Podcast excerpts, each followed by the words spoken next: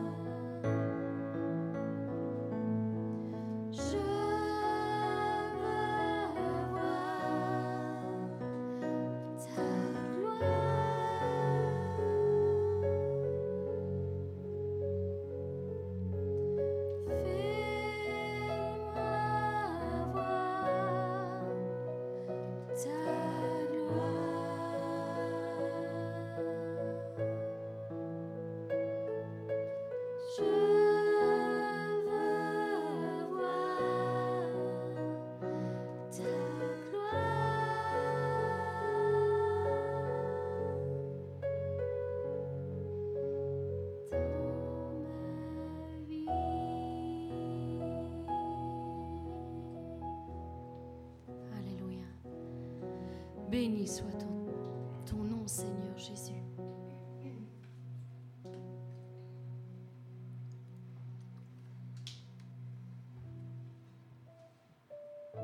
Saint tu, Seigneur. Reçois la gloire, la louange et l'honneur, Seigneur, encore aujourd'hui.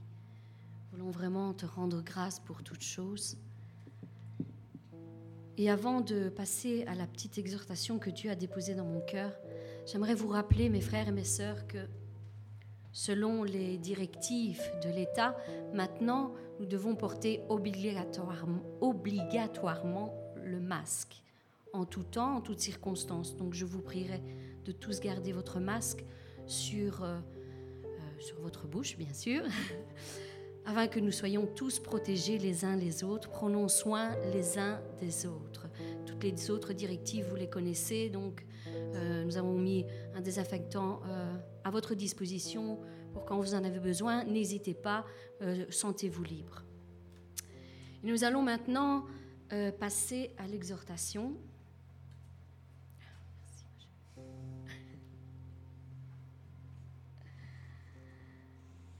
Et cette exhortation, cette parole que Dieu a déposée dans mon cœur, dit ceci, mon frère, ma sœur, va avec la force que tu as. Va avec cette force que tu as et qui est déjà en toi, même si elle te semble petite, même si elle te semble faible, même si elle te semble peut-être sans effet pour le moment. L'Éternel te dit aujourd'hui, va avec cette force que tu as. Comme il l'a dit autrefois à son serviteur, encore aujourd'hui, il le dit, il dit toujours la même chose à chacun de ses enfants. Cette force est déjà en toi. Ne la minimise pas. Va avec la force que tu as. Alors, mon frère, ma soeur, je suis ici pour vous dire aujourd'hui que Dieu n'en a pas fini avec vous. Amen. C'est pas fini. Tant que lui dit, ne dit pas que c'est fini, les choses ne sont pas finies. Elles ne se terminent pas là même si toutes les circonstances qui sont devant vos yeux, toutes les situations vous semblent défavorables devant vos yeux, sachez que l'Éternel vous dit, ce n'est pas encore fini, j'ai encore quelque chose à faire avec toi, mon fils, ma fille. Il veut renouveler vos forces encore aujourd'hui, comme chaque jour, chaque matin. Les bontés de l'Éternel ne sont pas épuisées, elles se renouvellent chaque matin et elles sont disponibles pour chacun d'entre nous. Alors toi qui te sens si faible et peut-être si impuissant aussi, toi qui penses ne pas avoir assez de force pour accomplir cette tâche qui t'a été confiée, ce qui est devant tes yeux, ce qui est entre tes mains, toi qui penses ne pas être assez intelligent peut-être pour ne pas réussir à passer cette épreuve qui est devant toi, cette difficulté, ce combat que tu mènes depuis tant d'années. Toi qui penses ne peut-être pas être intelligent ou ne pas avoir assez de force, ou ne pas avoir assez de capacité aussi pour réussir, pas assez de dons, les dons qui te seront nécessaires pour faire la différence peut-être au milieu de ton travail, à ce poste qu'on t'a confié. Cette tâche qui t'a été confiée, toi tu sais quelle est la mission que Dieu a déposée dans ton cœur. Tu penses peut-être aujourd'hui que tu n'es pas capable, mais moi je suis ici pour vous dire aujourd'hui, Stop. Arrête de penser cela parce que c'est faux. C'est totalement faux. C'est seulement, nous le savons, l'ennemi de nos âmes qui nous injecte des, pensées négatives pour nous faire stopper notre marche, pour nous arrêter, s'il est possible, de continuer à avancer, d'avoir cette persévérance qui nous amènera à la réussite de cette épreuve, de ce combat. Cette foi et cette persévérance, ce sont les deux ingrédients tellement nécessaires dans notre marche chrétienne. Et c'est toujours là que nous sommes attaqués. Avoir de la foi, la foi nécessaire qui déplace les montagnes, et avoir cette, cette persévérance dans la foi. Parce que tout ne s'accomplit pas toujours du jour au lendemain, nous le savons. Donc il faut la foi, il faut la persévérance. Et l'ennemi de nos âmes met inlassablement des embûches devant nos pas des circonstances contraires qui nous amènent à croire. Mais c'est un mensonge qui nous amène à croire que tout est possible, que tout est fini, que rien n'est impossible, que rien ne va changer, que nous ne sommes pas capables d'arriver jusqu'à la promesse, jusqu'à l'accomplissement de la promesse. Mais moi aujourd'hui, je vous dis stop. Stop à ces pensées négatives parce que nous savons qu'elles ne viennent pas de Dieu. Dieu ne parle pas de la sorte, au contraire, il est inlassablement à nos côtés jour après jour pour nous dire exactement le contraire. Encore un pas de plus, mon fils, ma fille. Tu vas y arriver. Je crois en toi. Dieu est notre plus grand fan, mes bien-aimés. C'est lui qui a le plus confiance en chacun d'entre nous, parce que avant même que nous-mêmes nous nous sentions capables de quoi que ce soit, lui avait déjà confiance en nous. Il nous a déjà donné tout ce qu'il nous fallait. Il nous a donné les dons, il nous a donné les capacités, même si nous, nous ne ressentons peut-être pas être capables. Mais il nous a déjà tout donné pour que nous puissions arriver exactement là où il nous veut, avoir cette victoire dans nos combats. Ça, c'est la pensée de l'Éternel. Alors, je suis là pour te dire aujourd'hui, ne reste pas sous l'influence de ces pensées négatives, de ces pensées destructrices, parce que tant que tu vas rester là, tu n'auras pas ta victoire. Tant que tu vas rester là, tu seras battu, tu seras combattu et tu n'auras jamais la victoire. Il faut sortir de cet état d'esprit. Il faut sortir de là et t'appuyer sur la parole de l'Éternel. Et aujourd'hui, la parole de l'Éternel, elle se trouve dans 1 Chronique 22 au verset 16 qui dit ceci. Lève-toi, lève-toi et agis, et l'Éternel sera avec toi. Lève-toi, ne reste pas à terre, ne reste pas euh, à genoux, faible, abattu. Lève-toi et agis, et l'Éternel sera avec toi. Parle à tes sentiments et tes émotions et dis-leur de se taire, car tu sais qui est ton Dieu. David lui-même parlait à son âme et disait, Mon âme bénit l'Éternel. Bénis l'Éternel.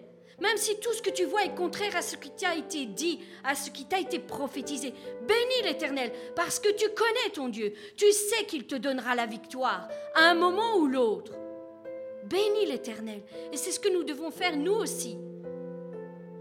Nous devons bénir l'Éternel et déclarer que tout cela va changer nous serons bénis.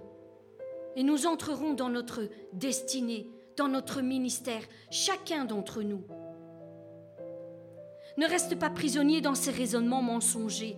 Dégage-toi de ce filet qui te retient prisonnier et qui t'empêche d'avancer. Et revêt le manteau de la louange. Dans ces moments si difficiles où tu n'arrives peut-être pas dans tes face-à-face avec Dieu, dans ces moments que tu mets à part pour lui, tu n'arrives peut-être même pas à élever la, la voix parce que la circonstance qui, qui t'accable est tellement difficile. Eh bien, si tu n'arrives pas à prier, mon frère, ma sœur, ne cesse pas de prendre des moments devant la face de Dieu, même s'il faut que tu restes à genoux devant Dieu, dans la présence de Dieu, et que tu dises simplement, Seigneur, tu connais toutes choses. Écoute le cri de mon cœur. Il n'y a pas besoin que les paroles sortent de ma bouche. C'est difficile en ce moment, mais toi, tu connais mon cœur, tu sondes mon cœur en ce moment même et tu sais, tu sais combien c'est difficile, mais je veux rester auprès de toi parce que je sais que c'est auprès de toi que j'aurai la victoire. Je sais que c'est auprès de toi et je veux revêtir le manteau de la louange. Oui, revêt, mon frère, ma sœur, ce manteau de la louange. Loue ton Dieu, même quand les choses sont difficiles.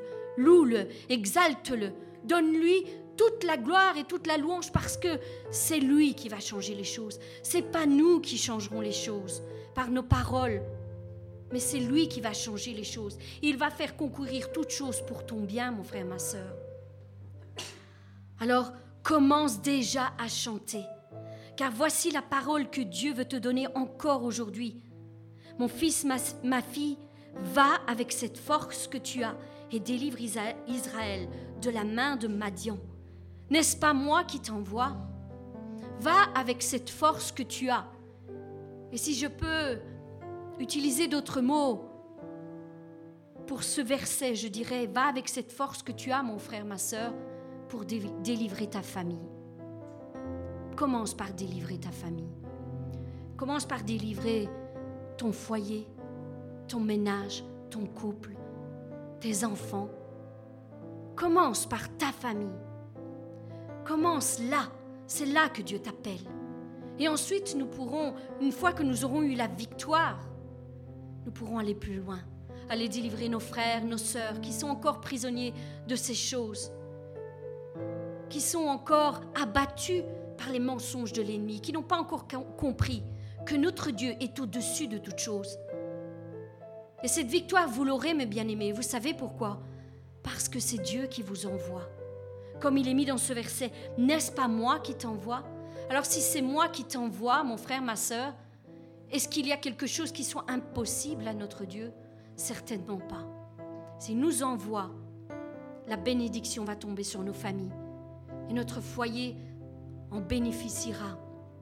Oui, les couples seront restaurés. Oui, les enfants vont revenir sur le droit chemin s'ils s'en sont écartés. Oui, cette bénédiction est encore disponible au jour d'aujourd'hui pour chacun d'entre nous. Et il nous dit, et je serai partout, là où tu iras, partout. La vérité est que tu es vraiment capable et que tu possèdes déjà tout ce dont tu as besoin, mon frère, ma soeur. Tout est déjà en toi. Dieu t'a donné assez d'intelligence pour obtenir ce poste que tu convoites, pour accomplir cette tâche qu'on t'a confiée. Tu as assez d'intelligence, oui. Et si tu n'en as pas assez sur un, moment ou une situation ou l'autre, sache que Dieu te donnera tout ce qu'il te manque. Tout, il ajoutera encore et encore, autant qu'il le faut pour que tu sois capable.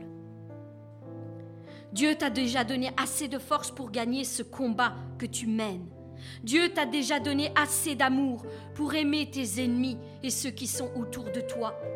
Dieu t'a déjà donné assez d'argent pour combler tes besoins et peut-être même ceux des autres. Revois tes priorités avec Dieu et peut-être que tu découvriras qu'en fait ce que tu as est largement suffisant. Dieu t'a donné assez d'esprit pour rester connecté à sa volonté. Dans tes face-à-face, tes mises à part avec Dieu, tes moments où tu es seul avec lui, c'est là que tu pourras entendre la volonté de Dieu. Et tu as assez d'esprit en toi, de son esprit en toi, qui crie Abba Père. Maintenant, lâche ce que tu es en train de faire. Prenons un moment devant la face de Dieu et écoutons ce qu'il a à nous dire. Oui, tu n'as pas besoin de titre, tu n'as pas besoin de diplôme biblique, tu n'as pas besoin d'une position, tu n'as pas besoin d'une renommée. Tout ça ne compte pas dans le monde spirituel. Tu as juste besoin d'un cœur disposé. C'est tout ce que tu as besoin. Un cœur qui soit disposé à écouter la parole qui descend du ciel pour ta situation. Et ne t'attends pas à ce que ce soit un autre homme ou une autre femme de Dieu qui le fasse pour ta vie. Mais prends toi-même du moment un moment de qualité devant la face de ton Dieu et il te parlera personnellement. Dieu ne parle pas à une élite de personnes. Non, il parle à tous ses enfants, à qui veut bien entendre. D'ailleurs, c'est souvent ainsi que finissent bon nombre de passages dans la parole de Dieu, que celui qui a des oreilles entende ce que l'Esprit dit à son Église. Tu as juste besoin d'un cœur disposé, mes bien-aimés, pour faire sa volonté. Donc va donc avec la force que tu as, la force qu'il a déjà déposée en toi. Oui, Dieu a déjà mis entre tes mains tout ce dont tu as besoin pour accomplir ta destinée. Et tout ce que tu auras besoin en plus, en chemin, il te l'accordera. En un instant, il déposera en toi tout ce dont tu pensais manquer. Oui, et tout ce qui te sera utile pour aller jusqu'au bout, pour réussir ta vie. La vie, c'est ce que la vérité, c'est ce que nous devons cesser de penser à nos propres capacités. C'est pas ça. C'est pas à se dire je suis capable de quoi? Parce qu'alors, sachez bien, mes bien-aimés, que nous nous sentirons toujours incapables de quoi que ce soit. C'est pas nous, c'est lui en nous. C'est lui qui nous rend capables de toutes choses. Et ce ne sont pas nos capacités. Si nous sommes capables de faire quelque chose, ce ne sont, ce ne sont pas nos propres capacités qui viennent de nous, de notre intelligence. Non, c'est lui en nous qui nous donne la force et la capacité d'arriver à quelque chose, d'arriver à accomplir sa volonté. Oui, ce ne sont pas nos capacités. Notre vision de nous-mêmes est bien trop souvent erronée faussé par notre propre regard, ou même peut-être par le regard brouillé que les autres ont de nous. C'est pas ça qui importe. C'est pas ce que les autres pensent de nous. C'est pas ce que les autres disent de nous. C'est ce que notre Dieu dit de nous. Et il dit que nous sommes capables, que nous pouvons y arriver. Et c'est sur cette parole que nous devons nous arrêter. N'est-ce pas lui qui nous revêt d'intelligence? N'est-ce pas lui qui nous revêt de dons, de capacités, de force? Apprenons, donc à lui faire totalement confiance. Oui, nous serons surpris de voir à quel point il peut nous rendre capables dans certains domaines que nous n'aurions jamais pensé nous aventurer par nos propres forces. Mais bien aimés, la parole que Dieu nous dit encore aujourd'hui, c'est que nous devons diminuer et que lui doit croître toujours plus en nous. Afin qu'on mène une vie de victoire à chaque instant, chaque jour, pas de temps en temps, pas juste au début de notre conversion, là où on est rempli de feu et de zèle. C'est à chaque instant, à chaque jour. Et ce zèle, je vais vous dire, mes bien-aimés, ce zèle, bien souvent, j'ai rencontré des personnes qui étaient chrétiens de longues années et qui, me disaient, tu verras ce zèle que tu as au début de ta conversion, il va, il va s'éteindre. Tu l'auras plus. Au fur et à mesure des années qui vont passer, tu n'auras plus le même zèle. Ce ne sera pas la même chose. Mais moi, je vous dis, c'est vrai dans un sens et c'est faux dans l'autre. C'est vrai dans un sens pour ces personnes-là parce qu'ils ont laissé ce feu s'éteindre. Mais c'est faux dans un autre sens parce que ce feu, il peut toujours être là, il peut toujours être activé, il peut toujours être boosté à chaque jour de notre vie. C'est à nous qu'il dépend de l'éteindre ou non. Par notre attitude, c'est ce qui fait que ce zèle, ce feu s'éteint.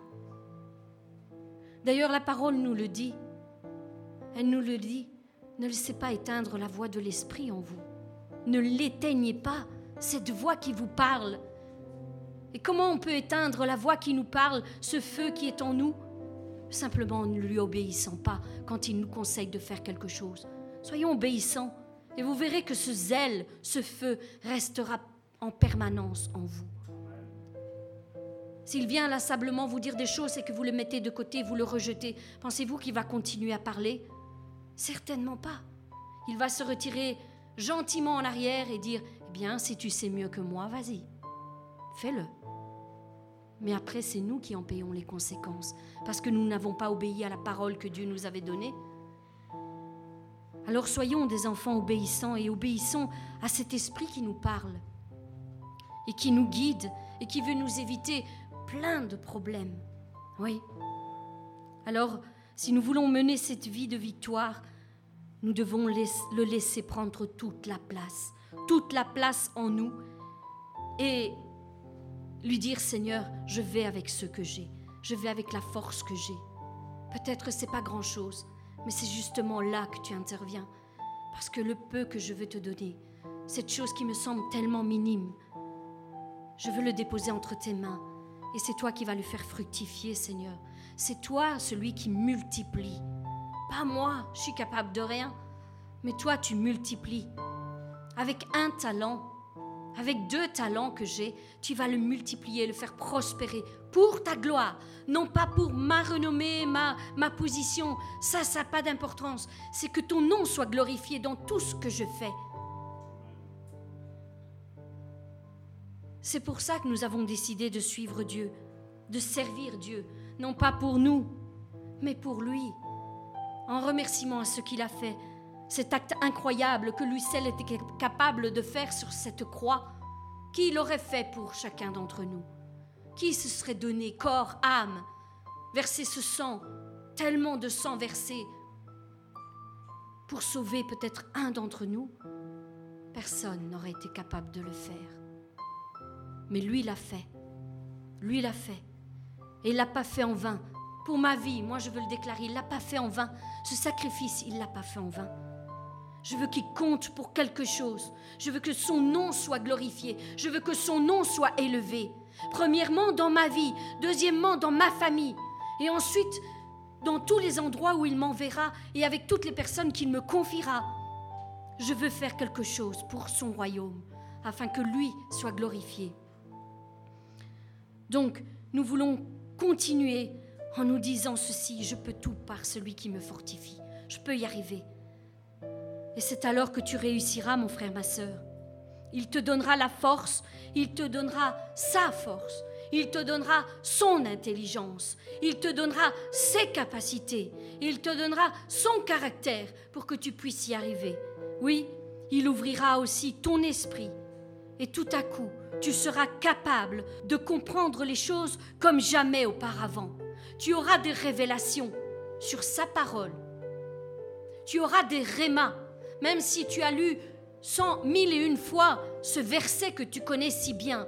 Quand le réma descend dans ta vie, tout à, tout à coup, cela prend une autre dimension. Tes yeux s'ouvrent dans la dimension du céleste et tu comprends, tu comprends exactement ce que tu dois faire. Que ce verset, cette parole vient directement du trône de la grâce pour ta vie. Oui, il ouvrira des portes que personne n'a voulu t'ouvrir. Et tout à coup, tu pourras marcher là où jamais personne ne t'a laissé entrer. Il te positionnera à des places stratégiques pour son royaume. Et tu pourras marcher là où personne n'a marché. Il déversera son amour et tout à coup, tu aimeras ton prochain comme toi-même. Comme toi-même. Comme toi-même. Ça veut bien dire ce que ça veut dire. Ça veut dire, mes bien-aimés, que nous devons nous apprendre à nous aimer nous-mêmes, premièrement. Aime la personne que tu es. Bien sûr, ne, ne tombe pas dans les travers, parce que l'équilibre entre la soumission et l'orgueil est très très difficile à obtenir. Mais si tu marches correctement devant la face de Dieu, tu pourras apprendre à t'aimer toi-même et tu pourras donner à ton prochain bien plus qu'il n'aurait pu penser.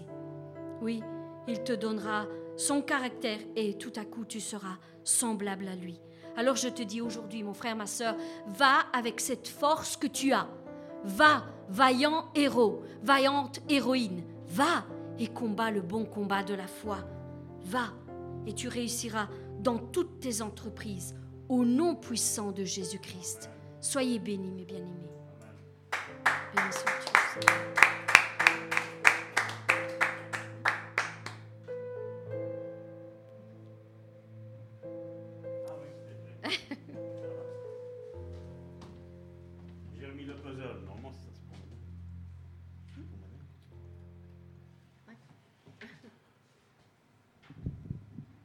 Qu'est-ce qu'on fait On arrête là?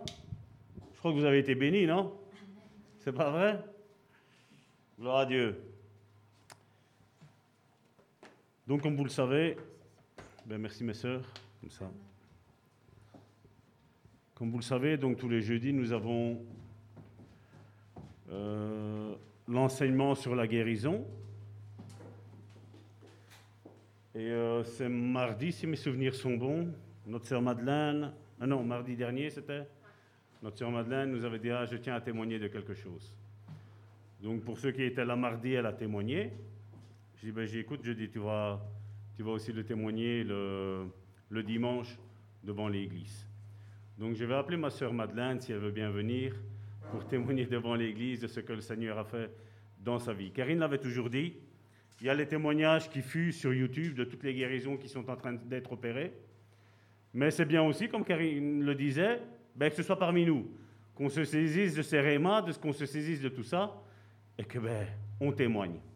Et donc voilà, je vais appeler premièrement ma soeur Madeleine, et euh, dans les futurs jours, nous allons appeler aussi notre sœur Françoise qui a un beau témoignage de ce qui s'est passé dans sa vie. Amen. Donc moi, je rends grâce à Dieu pour tout cela. Dieu est vivant. Amen. Amen.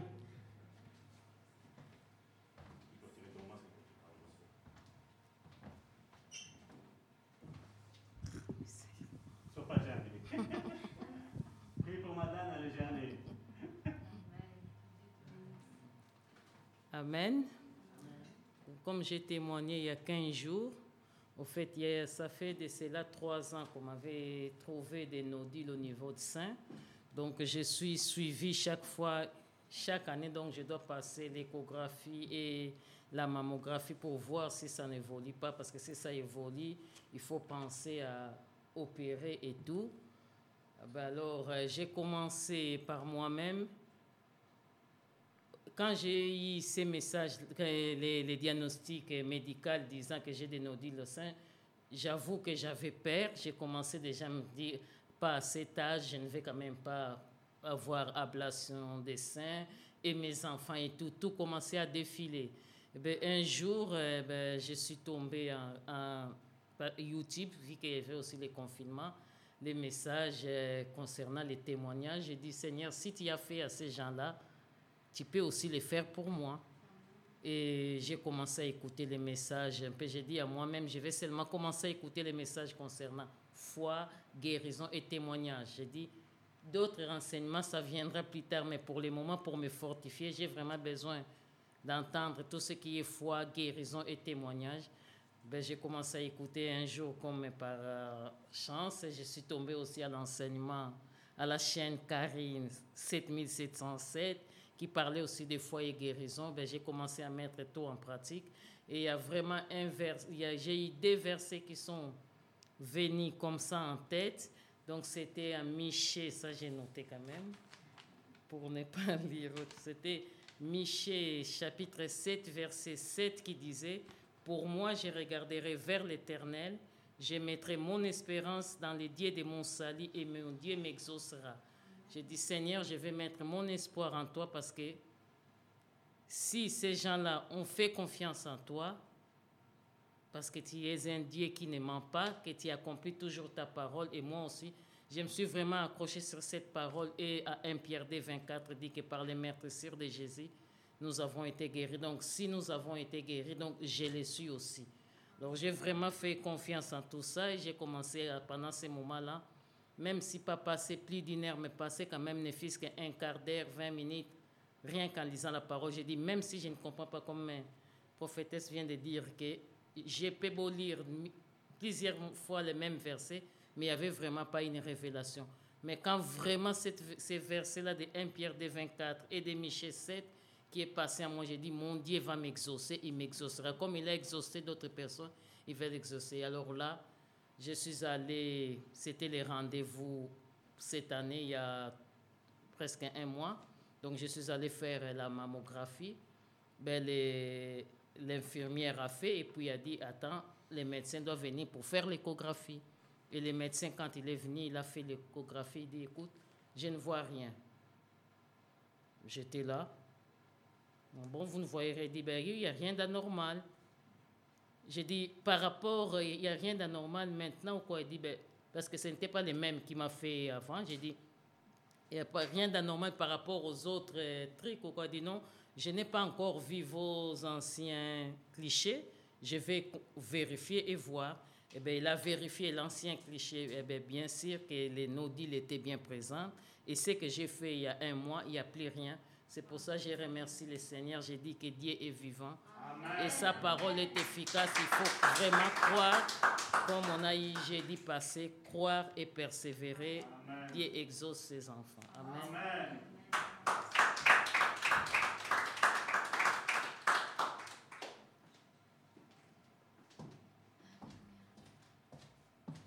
Merci Madeleine. C'est vraiment fortifiant d'entendre tous ces témoignages. Je rends gloire à Dieu. Je veux juste ajouter une chose. Moi, je sais précisément le moment où tu as été, où tu as été guérie, Madeleine. Peut-être que ça ne te vient pas, quoique je suis sûre que tu y as pensé. Mais le, le moment où tu as été guérie, c'est ce jour où tu t'es avancé à un appel et que le, pasteur a fait l'onction d'huile pour la guérison. Et ce jour-là, je ne l'oublierai jamais, je me suis souvenu que tu as, une fois que le pasteur a prié, qu'il a, a fait la prière de guérison, tu as pris le mouchoir, tu as voulu reprendre le mouchoir pour l'apporter chez toi et le diviser en petits morceaux pour bénir aussi tes enfants. Et cet acte-là, ma sœur, a compté dans les cieux. Je suis certaine que c'est ce jour-là que tu as reçu ta pleine restauration. Et je rends grâce à Dieu pour cette foi que tu as eue, parce que beaucoup ne l'ont pas de cette manière. Je rends vraiment grâce à Dieu pour, pour cet acte que tu as fait. Tu as mis ta confiance dans l'acte prophétique qui avait été fait et tu as cru, jusqu'au bout. Et ça, c'est magnifique. Gloire à Dieu.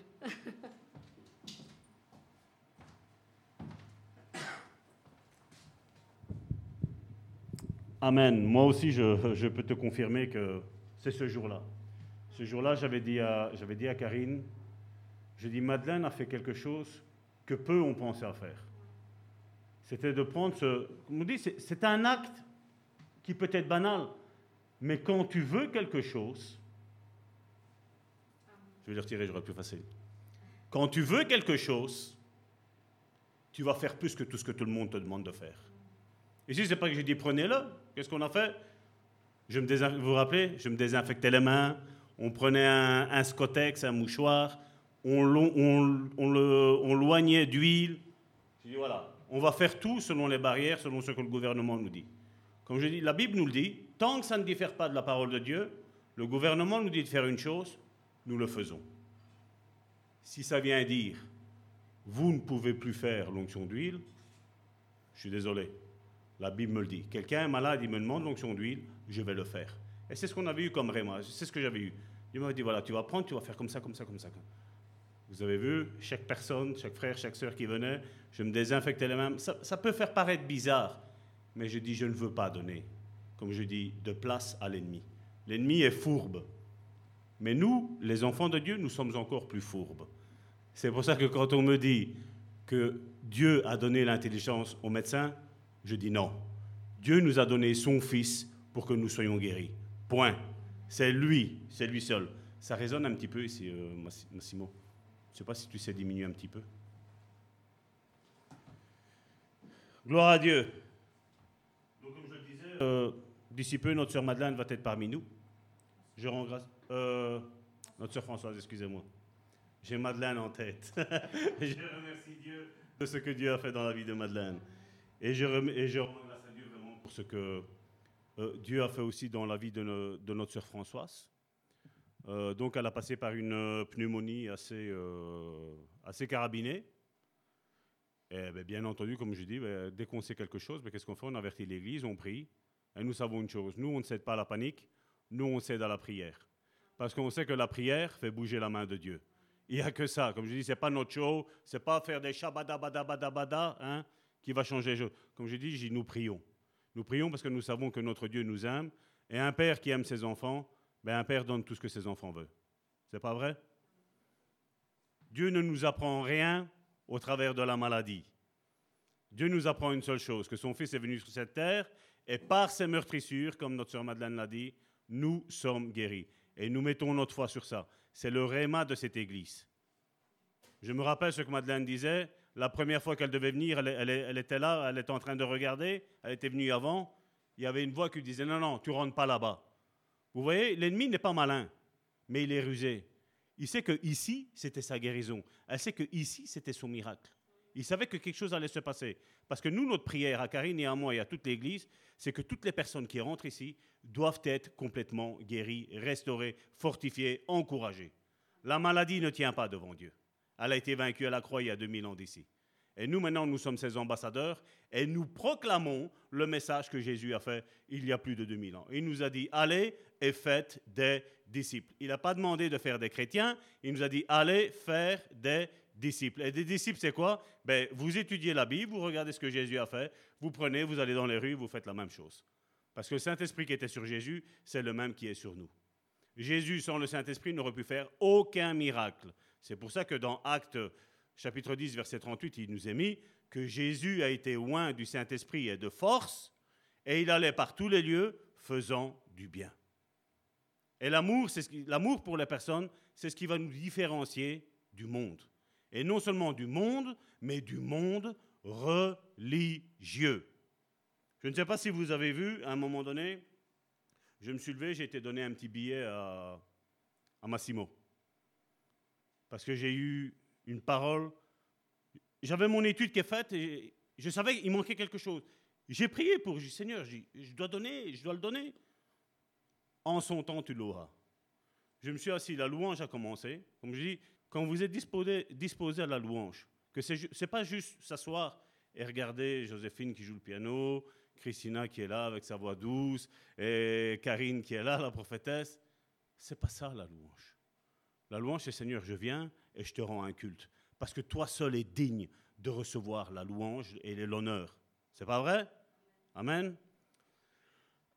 Et donc j'ai donné un passage biblique. Mais avant ça, j'aimerais compris pour la parole d'aujourd'hui. Parce qu'aujourd'hui, je crois qu'elle va être assez forte en révélation. Père, je viens devant le trône de ta grâce, Seigneur. Te remettre, Seigneur, ces instants, Seigneur, que nous allons passer, Seigneur, ensemble, Seigneur. Seigneur, que je m'efface, Seigneur, et que ce soit, Seigneur, ton esprit, Seigneur, qui enseigne ton peuple ainsi que moi-même, Seigneur. Je te dis merci, Seigneur, parce que tu es notre Dieu. Tu vas agir. Tu connais, Seigneur, le besoin, Seigneur, de mes frères et de mes sœurs, Seigneur. Il y a une parole. Il y a un toucher, Seigneur, qu'ils ont besoin, Seigneur. Et je te prie, Seigneur, d'agir, Seigneur, en eux, Seigneur. Seigneur, ta parole nous dit que tu ne nous as pas donné un esprit de timidité, mais tu nous as donné un esprit de force, d'amour et de sagesse. Ta parole nous enseigne aussi, quand Paul priait aux Éphésiens, de nous donner un esprit de sagesse et un esprit de révélation. Seigneur, que vraiment, Seigneur, la révélation, Seigneur, de ta parole, Seigneur, soit claire, Seigneur. Que ce soit toi qui parles, Seigneur, et que ce ne soit pas moi, Seigneur. Que je me taise et que tu parles au nom de Jésus. Soyez bénis. Donc nous sommes en train de parler du royaume de Dieu. Une révélation que je n'ai pas prise ici, mais c'est ce que je ressentais. Vous savez, bien souvent, on ne se, on se tracasse pas de dire, voilà, pourquoi la Bible, elle dit ça? Pourquoi il est écrit ça? On lit, juste pour dire de lire, on a l'information, euh, c'est fini. Je vous ai dit les semaines passées que Dieu, depuis le début, n'a pas changé son plan. Dieu n'a changé aucun de ses plans. Dieu est omniscient, Dieu est omnipuissant. Dieu, quand il a créé Adam, ben, il a voulu que Adam ben, accomplisse la mission que Jésus a accomplie. On a vu que malgré qu'il savait, Dieu savait qu'il allait chuter, lui et sa femme, ils allaient chuter, ben, il lui a donné la capacité, la faculté de donner un nom à toute la création, à tous les animaux que Dieu avait créés, l'auteur du nom de cet animal, un éléphant par exemple, c'est Adam qui l'a eu. Il n'y a pas un homme qui a pu inventer, vous voyez comme ici maintenant, on donne des noms à euh, comment, les, hum, les tempêtes qui arrivent. Il y a une tornade qui arrive, on prend, on donne un nom.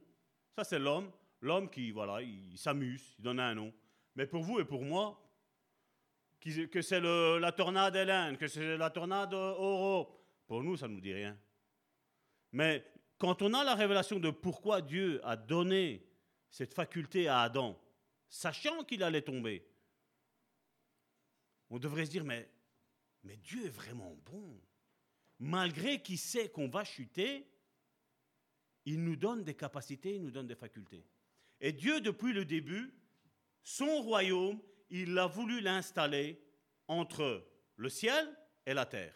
Il a voulu le donner. Maintenant même, on le verra, on, parlera un, de ces quatre du royaume. Qu'est-ce que c'est exactement le royaume? Tantôt on a chanté Seigneur, je veux voir ta gloire. On va parler de ces choses-là. Parce que ce sont des choses que, comme je dis, on lit gloire, on lit royaume, mais c'est quoi? Alors, euh, tantôt je parlais avec euh, mon frère euh, Claude et Jean-Pierre, c'est ça? Et Jean-Pierre, je parlais, je disais, voilà, on, a ça, on, lit, mais on comprend rien. Mais nous devons comprendre. Si nous voulons avancer, il faut essayer de comprendre les choses là maintenant.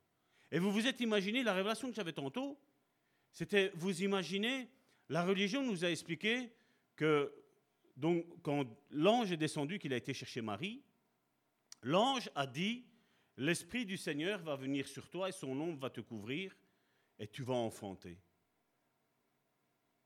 Et nous savons, la religion nous a expliqué que ben voilà, la semence de l'homme était contaminée par le péché. C'est pour ça que euh, Joseph n'a pas pu être le père de Jésus, le père biologique de Jésus. On nous a inculqué ça. Quelque part, la religion nous a inculqué que les liens héréditaires, c'est fini, parce qu'en Jésus, toutes choses sont devenues nouvelles. Hein. Mais ils savent, ils disent, ouais, mais voilà, attention que si euh, Joseph aurait eu le rapport comme on a des enfants, tout le monde, comme tout le monde depuis l'humanité, tout le monde a eu, je veux dire, un rapport entre un homme et une femme, et on tient à préciser aujourd'hui, un homme et une femme, il y a eu un rapport, et ce qui s'est passé, ça a engendré un enfant. Mais on se dit, voilà, Joseph était contaminé par le péché. Alors que moi, ma Bible, elle me dit que Joseph était un homme pieux, un homme intègre, un homme craignant Dieu. Et donc, vous voyez, la religion nous a, donné une explication qui pour moi est erronée.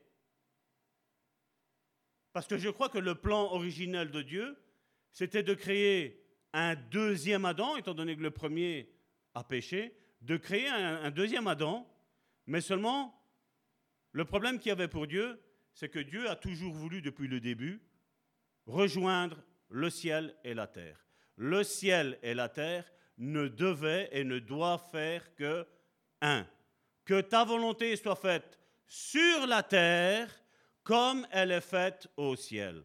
Depuis le début, le plan original de Dieu, et Dieu ne l'a pas changé et il ne le changera pas, parce que maintenant, il ne faut pas oublier, Jésus a été l'unique fils que Dieu a eu, mais maintenant, nous, grâce à Jésus, nous sommes les co-héritiers avec Jésus. Donc c'est pour ça que Jésus, qu'est-ce qu'il a dit? Ben, Il a parlé, on l'a vu la semaine dernière, il a parlé de naître de nouveau. Et on a vu que Nicodème, qui était un, docteur de la loi, ben, il ne comprenait pas. Jésus lui parlait des choses spirituelles, donc il prenait un exemple charnel, mais il disait, voilà dans le spirituel ce que ça va produire. Et Nicodème, lui, était focalisé. Il dit, mais comment je vais faire? Est-ce que je vais rentrer de nouveau dans le ventre de ma mère et de nouveau naître de nouveau? Et Jésus disait, mais il fait tel docteur en Israël, il fait ces choses-là, tu ne les comprends pas. Cette histoire-là, elle, elle, se trouve dans Jean chapitre 3 du verset 1 à 8. Il dit, là, je suis en train de t'expliquer des choses spirituelles, tu n'es même pas en train de les comprendre. Je te prends un exemple physique, que voilà, tu es né de ta mère et de ton père, Maintenant, je te dis que maintenant, tu dois naître d'en haut. Maintenant, on voit que Jésus, à travers la nouvelle naissance, fait que ce qui est la terre et ce qui est le ciel ne soient que un. Tu ne sois que un. Je pense fermement que ben, j'ai deux, parents biologiques, j'ai un père et une mère, mais ce n'est pas le Saint-Esprit qui est descendu sur ma mère et qui, m'a enfanté. Je crois que sur cette planète Terre, il n'y a personne aujourd'hui à part il y a 2000 ans, que sa naissance a été spirituelle. On a des psychopathes qui le disent aujourd'hui, hein, euh, c'est Jésus qui les a enfantés et tout ce qui s'ensuit. Euh, des fois, tu écoutes des témoignages, tu dis, ouh là là, qu'est-ce qu'il a pris comme drogue celui-là hein. Mais je crois qu'il n'y a plus de, boulot, boulon dans la tête. Hein. Mais je crois que l'être humain naît d'un père et d'une mère et que maintenant, au travers de la nouvelle naissance, on arrive à maintenant à faire descendre le ciel sur la terre. C'est des choses, c'est, des conversations que Jésus avait. Et les pharisiens, les sadducéens, quand ils étaient là, ils disaient Mais waouh, qu'est-ce que tu nous racontes là? T'es, fou, toi Et regardez, il y a ce passage que tantôt j'ai pris, j'ai, dit à, à Massimo, c'était pas prévu. J'ai dit Tu vas prendre, tu vas le mettre. Parce que vous vous rappelez de la nouvelle naissance, c'était quoi? Naître d'eau et d'esprit. Et il dit que ceux qui sont nés, c'est Jésus qui parle, Jésus disait que ceux qui sont nés d'esprit, ils voient le royaume de Dieu et ils rentrent dans le royaume de Dieu. C'est pas vrai? C'est ce que Jésus avait dit. Hein Maintenant, regardez ce qui se passe dans Marc chapitre 12, du verset 28 à 34. Un des scribes, donc qu'est-ce qu'un scribe? C'était quelqu'un qui étudiait les Écritures. C'est un théologien. Donc, logiquement, je dis bien logiquement parce que ce n'était pas le cas à ce moment-là, et c'est encore moins aujourd'hui. Qu'est-ce qu'ils sont censés faire? C'est vous expliquer la parole de Dieu, vous la comprenez, vous sortez et vous faites le travail de Dieu. Et regardez ici. Un des scribes qui les avait entendus discuter, sachant que Jésus avait bien répondu aux Sadducéens, la religion de l'époque, une deuxième, s'approcha et lui demanda Quel est le premier de tous les commandements? Donc il est arrivé, costume cravate, la Bible en dessous du bras. Quel est le premier des commandements? Jésus répondit Voici le premier. Écoute Israël, le Seigneur notre Dieu est l'unique Seigneur. Et tu aimeras le Seigneur, ton Dieu, de tout ton cœur, de toute ton âme, de toute ta pensée et de toute ta force. Il lui a demandé que le premier commandement. Et regardez ce que Jésus dit. Voici le second. Tu aimeras ton prochain comme toi-même. La question qu'ici, normalement, on devrait se poser, quand on lit est le second, on devrait dire, mais Jésus, tu es en train de mettre plus que ce que cet homme a demandé. Et Jésus dit, non. Je vais te dire d'abord, tu adores ton Dieu. Et je vais te dire autre chose maintenant. Sadducéen. Maintenant, tu vas aimer ton prochain. Le ciel, la terre. Tu vas aimer maintenant ton prochain comme toi-même ce que Karine disait, aime-toi toi-même. Il n'y a pas d'autre commandement plus grand que cela. Le scribe lui dit, bien maître, tu as dit avec vérité que Dieu est unique. Jésus est en train de dire qu'il était Dieu. Et là, il vient, il dit, tu as dit la vérité que Dieu est unique et il n'y en a point d'autre que lui. Et que de l'aimer de tout son cœur, de toute sa pensée, de toute son âme et de toute sa force, et aimer son prochain comme soi-même. Et regardez ce que le scribe dit. C'est plus que tous les holocaustes et tous les sacrifices. Il a compris ce que Jésus, il a voulu le coincer. Mais après, quand il y a eu la réponse de Jésus, il a dit, tu vas aimer ton Dieu d'abord, et tu aimeras ton frère et ta sœur ensuite. Donc là, dans ce commandement, Jésus a relié, comme je le dis, il a relié le ciel, et la volonté du ciel, c'était de nous aimer les uns les autres. Jean l'a dit autrement dans la première épître de Jean, il a dit quelqu'un ne peut pas dire qu'il aime son frère, qu'il aime Dieu, s'il haït son frère.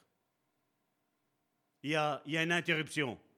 On est spirituel religieux, je vais dire, pas spirituel dans la norme de Dieu. On est spirituel religieux quand on dit non, moi je ne le vois qu'avec le Seigneur. Non, tu le vois avec ton Seigneur, mais tu vas le voir avec ton frère et ta sœur. On le voit que Jésus est le bon pasteur, mais il a nommé des pasteurs. Malheureusement, tous ne sont pas bons. Et c'est à nous à veiller à regarder comment est le pasteur, comment est la vie d'un frère et d'une sœur. Et au verset 34, regardez ce que Jésus dit. Donc je disais tantôt, la nouvelle naissance, c'était quoi? C'était de voir le royaume de Dieu et d'y entrer. Comme on y entre Une échelle, on monte dans le ciel et on rentre dans le royaume de Dieu Regardez ce que Jésus dit. Jésus, voyant qu'il avait répondu avec intelligence, lui dit, Tu n'es pas loin du royaume de Dieu. Oups. Tu n'es pas loin du royaume de Dieu. On avait dit que Jésus et le monde spirituel étaient la plus haute, le plus haut niveau de vérité. La vérité se trouvait là dans les cieux. Vous me suivez? J'essaie de, parler doucement parce que je sais que ce n'est pas facile à assimiler. Je sais. Mais il était en train de dire aux, aux Sadducéens, t'es pas loin. Est-ce qu'il y est rentré? C'était un scribe. C'était quelqu'un qui enseignait, qui connaissait les Écritures. Il dit, tu n'es pas loin. Mais vous savez, quand le royaume de Dieu va descendre, parce que le royaume de Dieu va descendre, il est là présent parmi nous, mais quand son royaume, ce que nous sommes en train de prêcher, va descendre pour le millénium, où nous allons vivre pendant mille ans, parce que n'oublions pas, il y a l'Israël. Dieu a toujours béni Israël, et il le bénira tout le temps, Israël. Même si ça déplaît à certains, Israël est un peuple béni. La nation d'Israël est un peuple béni. Et nous, on ne nous demande pas de devenir israéliens, ni juifs, ni quoi que ce soit. Nous, nous le devenons par l'acceptation du Seigneur Jésus. Parce que nous nous identifions à lui. Et donc, c'est pour ça qu'il nous est dit que la Jérusalem céleste, elle va descendre. Elle va s'établir, le millénium. Ça, ça va être magnifique. Un excellent moment. Et malheureusement, aujourd'hui, on est en train de dire, mais Israël, regarde ce qu'ils font ici et là. La Bible nous dit que Israël est l'horloge du monde. La Bible nous dit de regarder à Israël. La Bible nous dit de prier pour la paix en Israël. Toutes ces choses-là devraient nous, nous alerter. Et malheureusement, aujourd'hui, si un juif, par malheur, dans le monde religieux, je dis par malheur, c'est moi qui dis, ça va tort, par malheur se convertit, on va dire voilà, maintenant il n'est plus juif, il est chrétien.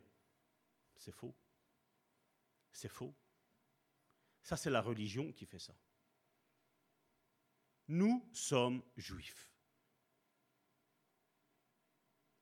Parce que nous sommes de ce monde, mais pas de ce monde. Nous, nous sommes d'en haut. Nous sommes de la Jérusalem céleste.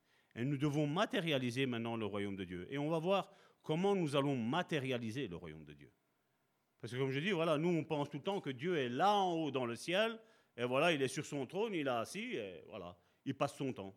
À la limite, il joue aux cartes avec Jésus. Non, non.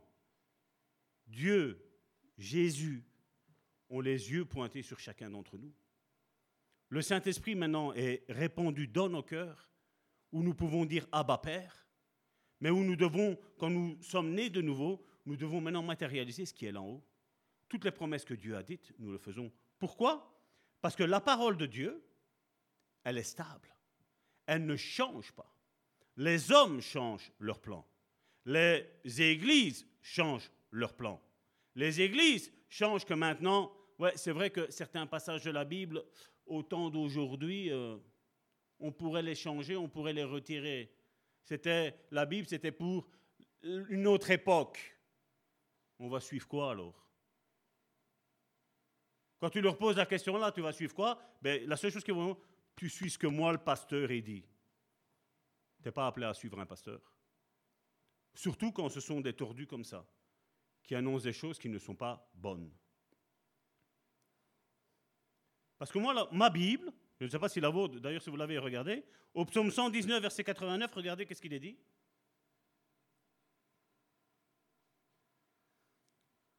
À toujours, ô Éternel, ta parole subsiste dans les cieux. Alors moi, quand il y a quelqu'un qui se lève et qui me dit que la Bible, ben, hein, c'est quasi plus bon, on ne peut plus maintenant se référer à notre époque, moi je vous dis sincèrement, j'attrape des boutons. Et je vais vous dire sincèrement, je m'énerve. Parce que la Bible, elle me dit que sa parole subsiste dans les cieux. Dieu ne change pas. D'ailleurs, Jésus l'a dit, il n'y a pas un trait de la lettre, il n'y a pas un iota qui sera retiré de la parole de Dieu sans que tout s'accomplisse. Et si aujourd'hui il y a des hommes, je ne vais pas dire que je ne sais pas de, qui, de quelle nature ils sont, je le sais. Et je vais vous le dire sincèrement, c'est le diable. Ce sont des personnes qui, sont, qui ont, ils ont fait leur choix. C'est des personnes qui, pour eux, il n'y a plus de repentance. Comme les pharisiens n'arrivaient pas à la repentance. Les sadducéens n'arrivaient pas. Mais il y avait une petite élite, comme on a vu tantôt, qui arrivait à voir comme ce Nicodème. Il a dit, voilà, il fait, c'est impossible que tu n'aies pas de Dieu. Quand je vois tous les miracles que Dieu fait avec toi, c'est impossible. Il fait, on le sait. Mais un religieux, même s'il sait qu'il a tort dans ce qu'il va dire, il va le dire. Il préfère se faire prendre pour un idiot que de dire, voilà, j'ai tort. Voilà, je me suis trompé. J'avais tel raisonnement, voilà, je ils n'arrivent pas. Ils arrivent pas. Ça, c'est l'orgueil religieux. J'ai toujours cru comme ça, je ne vais pas changer. Et il disait, nous savons, nous savons que tu es venu de Dieu, nous savons que c'est Dieu qui t'a engendré.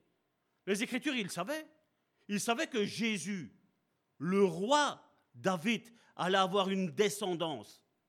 Dans les psaumes, il il y a un héritier qui allait venir et son trône aurait été un trône éternel. Jésus, ils savaient. Mais là, ils étaient en train de voir, ils étaient en confusion, parce que la religion leur enseignait autre chose. Et en plus, les chefs religieux étaient énervés face à Jésus. Parce que Jésus enseignait des choses et ils disaient, oula, ouh, qu'est-ce qui se passe là? Là, on n'arrive plus à contrôler. J'imagine Nicodème, c'est pas écrit, mais j'ose imaginer quand Nicodème a dit, écoutez, j'ai été voir, j'ai voir Jésus, et Jésus m'a dit, voilà, il faut qu'on naisse de nouveau. J'imagine qu'ils ont dit, oh, mais il est fou celui-là. Mais Esaïe nous le dit. La nouvelle naissance se trouve que je vous donnerai un cœur nouveau. Il ne dit pas un cœur transformé, donc tu avais ton cœur, ton âme, et voilà, Dieu l'a, remodelé. Non, non, non, il dit, je retirerai le cœur de pierre que, que, vous avez et je vais vous donner un cœur de chair. Il y a bien un changement, il y a bien quelque chose qui s'opère, qui, c'est quelque chose que tu n'as jamais vu. Et là maintenant, bam, ça se manifeste. Il le savait. Même l'Ancien Testament nous parle de la nouvelle naissance. L'Ancien Testament nous parle de repentance. Et je vais même aller plus loin. L'Ancien Testament nous parle que de repentance. Regardez le prophète Jérémie. Même si, comme c'est vrai, Dieu a dit, il est prophète. C'était un prophète des nations. Mais il a fait un travail d'évangélisation. Et regardez son message d'évangélisation, il n'y a personne qui arrive à se convertir. Personne ne voulait se convertir. Pourquoi? Parce que les chefs religieux étaient en train d'annoncer quelque chose de différent. Et généralement, tu vas voir que quand quelqu'un est né de nouveau et qui commence à prêcher, il y en a beaucoup qui vont dire, mais qu'est-ce qu'il est en train de me ramager celui-là? C'est quoi Qu'est-ce qui est en train de se passer? Parce que les choses spirituelles, la Bible nous le dit, c'est spirituellement qu'on en juge. Notre rationalisme humain il ne sert à rien. Comment tu peux expliquer qu'une femme tombe enceinte sans l'intervention de son mari? C'est impossible. Mais nous, nous le savons que c'est par la foi. Nous le savons que le Saint-Esprit est venu se déposer sur Marie et elle a enfanté. Nous y croyons. Quand certains théologiens viennent nous dire que le livre de Job, c'est une fable, moi, la Bible me dit que toute la parole de Dieu est divinement inspirée. C'est poussé par le Saint-Esprit que des hommes et des femmes ont écrit. Et à partir du moment où tu commences à douter sur la Bible, tu peux faire une croix sur ta foi. Ta foi est morte. Et si la foi elle est morte, c'est un autre qui prend le dessus. Et ça, nous devons faire attention. Attention. Ne jamais douter de ce que la parole de Dieu dit. Mais vous pouvez douter de ce que moi je dis. Mais vous allez vérifier, on les affiche là, mais vérifiez votre Bible. Et comme je dis, je ne vais pas tout donner tous les versets à chaque fois, mais dans, dans cette prédication que je suis en train de faire, je suis sûr et certain que si vous les réécoutez, vous allez voir qu'il y a des choses que Jésus a dites. Ça vous revient à la mémoire. Parce que le Saint-Esprit vous atteste que nous devons passer par ce chemin. Après, tantôt, je vais, à la fin du, culte, quand on va couper l'audio, je vais vous expliquer d'un songe que j'ai fait, que j'en ai, parlé, je crois que c'est la semaine dernière. Il y a, je crois qu'il y a trois semaines que j'ai fait, ce songe-là, et je sais que ça va arriver. Et j'ai eu la confirmation ici, il n'y a pas si longtemps que ça, au travers de quelque chose, que ce que j'ai eu, c'est bien dans les plans de Dieu, mais il y a aussi le plan de l'ennemi qui est révélé. Malheureusement, je ne peux pas le donner à tout le monde parce que tout le monde ne peut pas comprendre.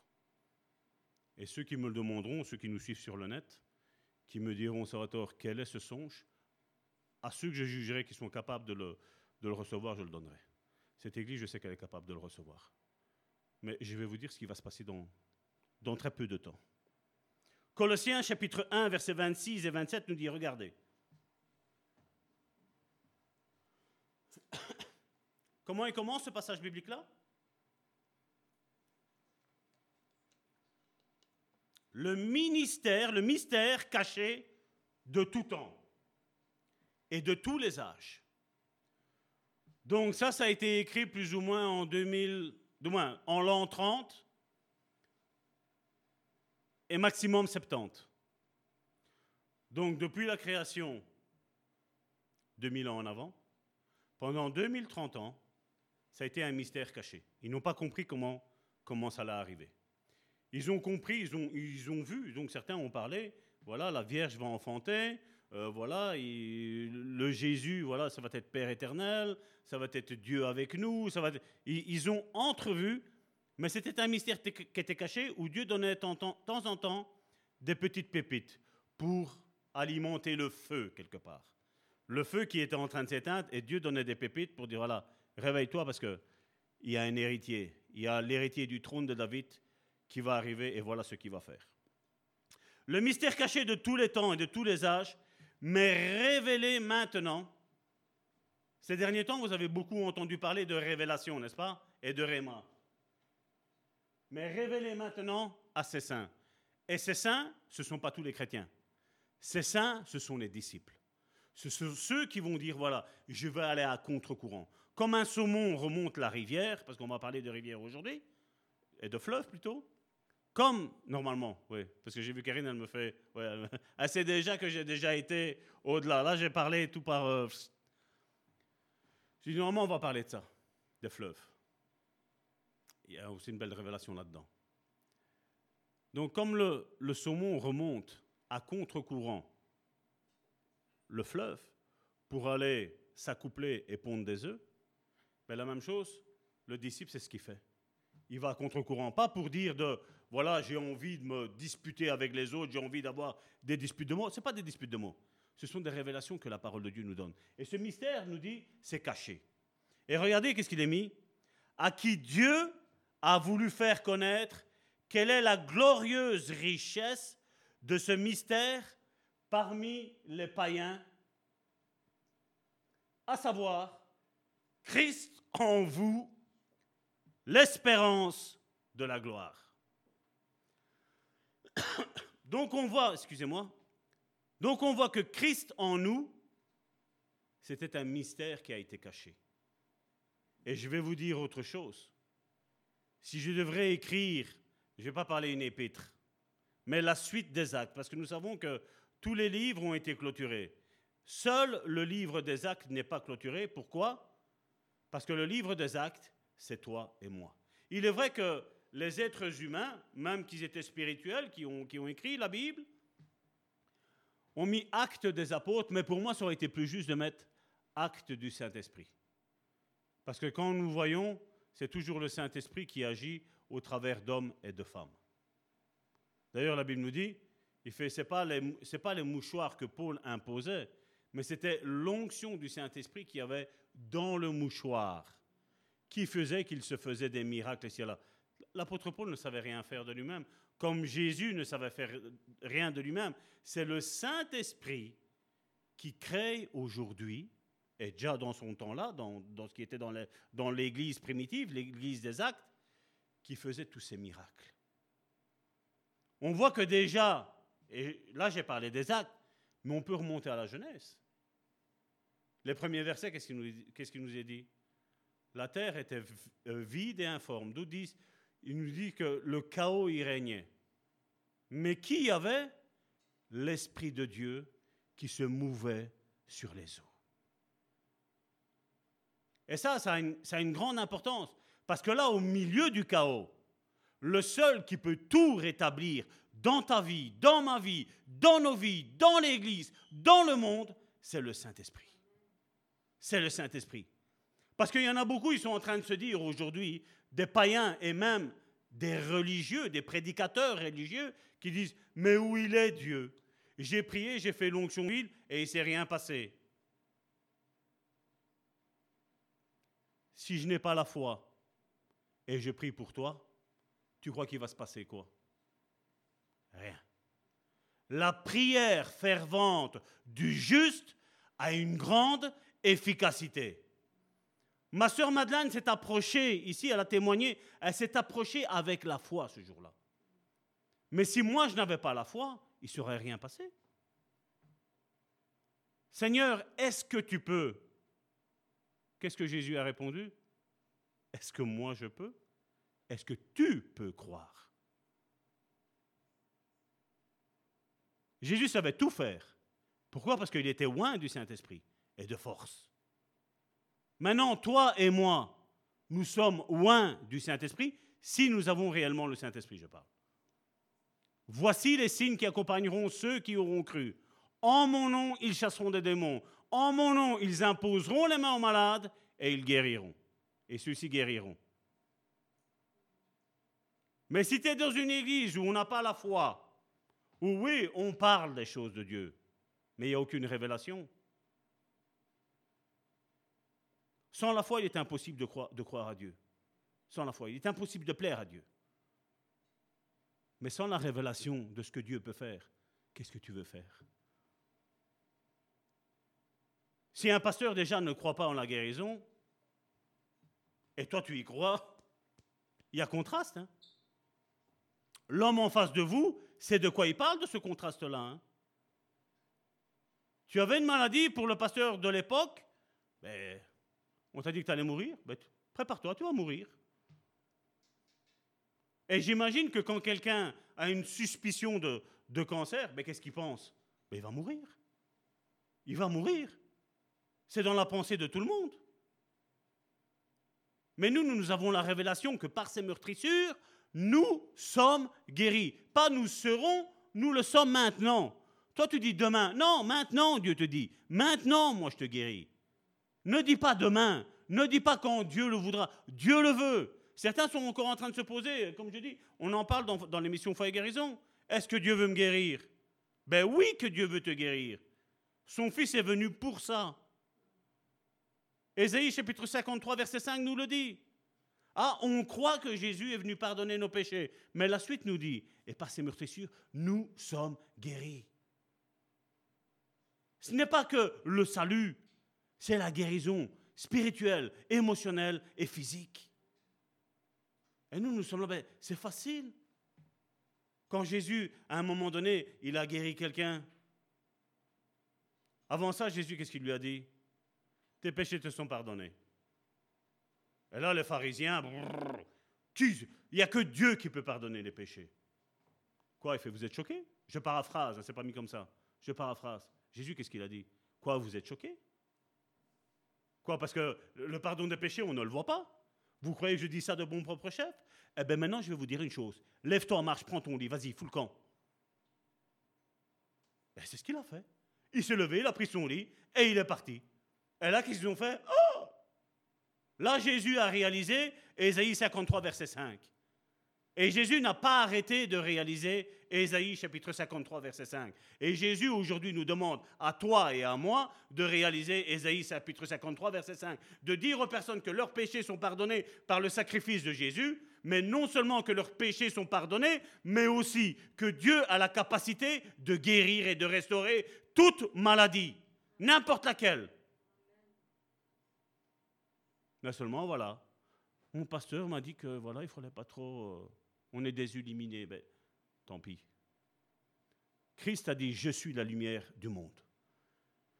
Et Christ nous a dit, on en avait parlé quand on a parlé de la lumière du monde, vous vous rappelez, c'était début d'année. Christ nous a dit que votre lumière luise devant tout le monde. Parce que si lui, l'être spirituel, Jésus, est la lumière du monde et qui vit en toi, il n'y a rien à faire. Tu vas rayonner. Tu vas rayonner la lumière de Christ parce que Christ habite en toi. Les gens vont parler avec toi, ils vont se sentir bien. Ils vont se sentir restaurés. Et il y a trois fleuves dans la Bible. On va les voir après. Parce que là, je vais déjà On va le voir après, parce que j'ai d'autres choses à dire. Donc avoir Christ en nous, c'est l'espérance de la gloire. Et comme je dis, si nous restons attachés rien que sur les mots, tu vas rien avoir. Qu'est-ce que, qu'est-ce que ça veut dire? Christ en vous, l'espérance de la gloire. Qu'est-ce que ça veut dire? Je vois Joséphine qui rigole, qui me dit, ben, Salvatore, je me suis posé cette question-là. J'ai essayé de chercher, j'ai essayé de demander au Saint-Esprit d'avoir la révélation. Je vais vous donner une partie, parce que tout, je ne peux pas dire. Parce que vous savez, Dieu aime quand je passe du temps avec lui. Mais vous savez quoi? Dieu aime passer aussi du temps avec toi. Parce que toi et moi, nous sommes ses enfants. Comme je dis, je ne peux pas tout le temps tout apporter sur un, sur un plateau, vous donner le biberon, vous, vous donner la panade, changer vos... Non, il faut, comme je dis, il faut grandir, il faut, il faut se bouger. Avoir le Christ en nous nous donne la sécurité de pouvoir entrer dans la stabilité et la perfection de Dieu. Quand nous commençons à entrer dans la connaissance de sa gloire, parce que la gloire, comme je dis, ce n'est pas un simple mot comme ça, c'est quelque chose de très très précis et de très très glorieux. Nous permettons à sa souveraineté d'agir, mais nous devons prier pour avoir un esprit de sagesse et de révélation. Si tu veux une prière pour ta vie, mon frère, ma soeur, mets de côté pendant un instant le Notre Père et prie pour avoir un esprit de sagesse et un esprit de révélation. Parce que Dieu veut révéler, dans les temps qu'on est en train de vivre surtout, il veut nous révéler ce qui va se passer, ce qui est aux portes, ce qui va arriver sur la planète Terre. Parce que si vous attendez que ce soit le président, que ce soit un ministre qui aille nous dire ce qui va se passer, qu'est-ce qu'on nous a dit? 70% de vaccinés, c'est fini. On est tranquille. Le mois d'après, 80. Le mois d'après, 90. Maintenant, apparemment, c'est 100%. Mais pendant ce temps-là, on a les autres informations aussi. Mais bon, je vais me taire là-dessus. Puisque nous manifestons ce qui nous est révélé, si nous avons premièrement la révélation de la foi, qu'est-ce que tu vas manifester? La foi. Nous, nous savons, mon épouse et moi, et j'espère que vous aussi, nous savons que par la foi, nous allons faire des exploits. Et ça rime. Par la foi, nous allons faire des exploits. Amen? Regarde ton frère et ta sœur et dis-lui, par la foi, je vais faire des exploits.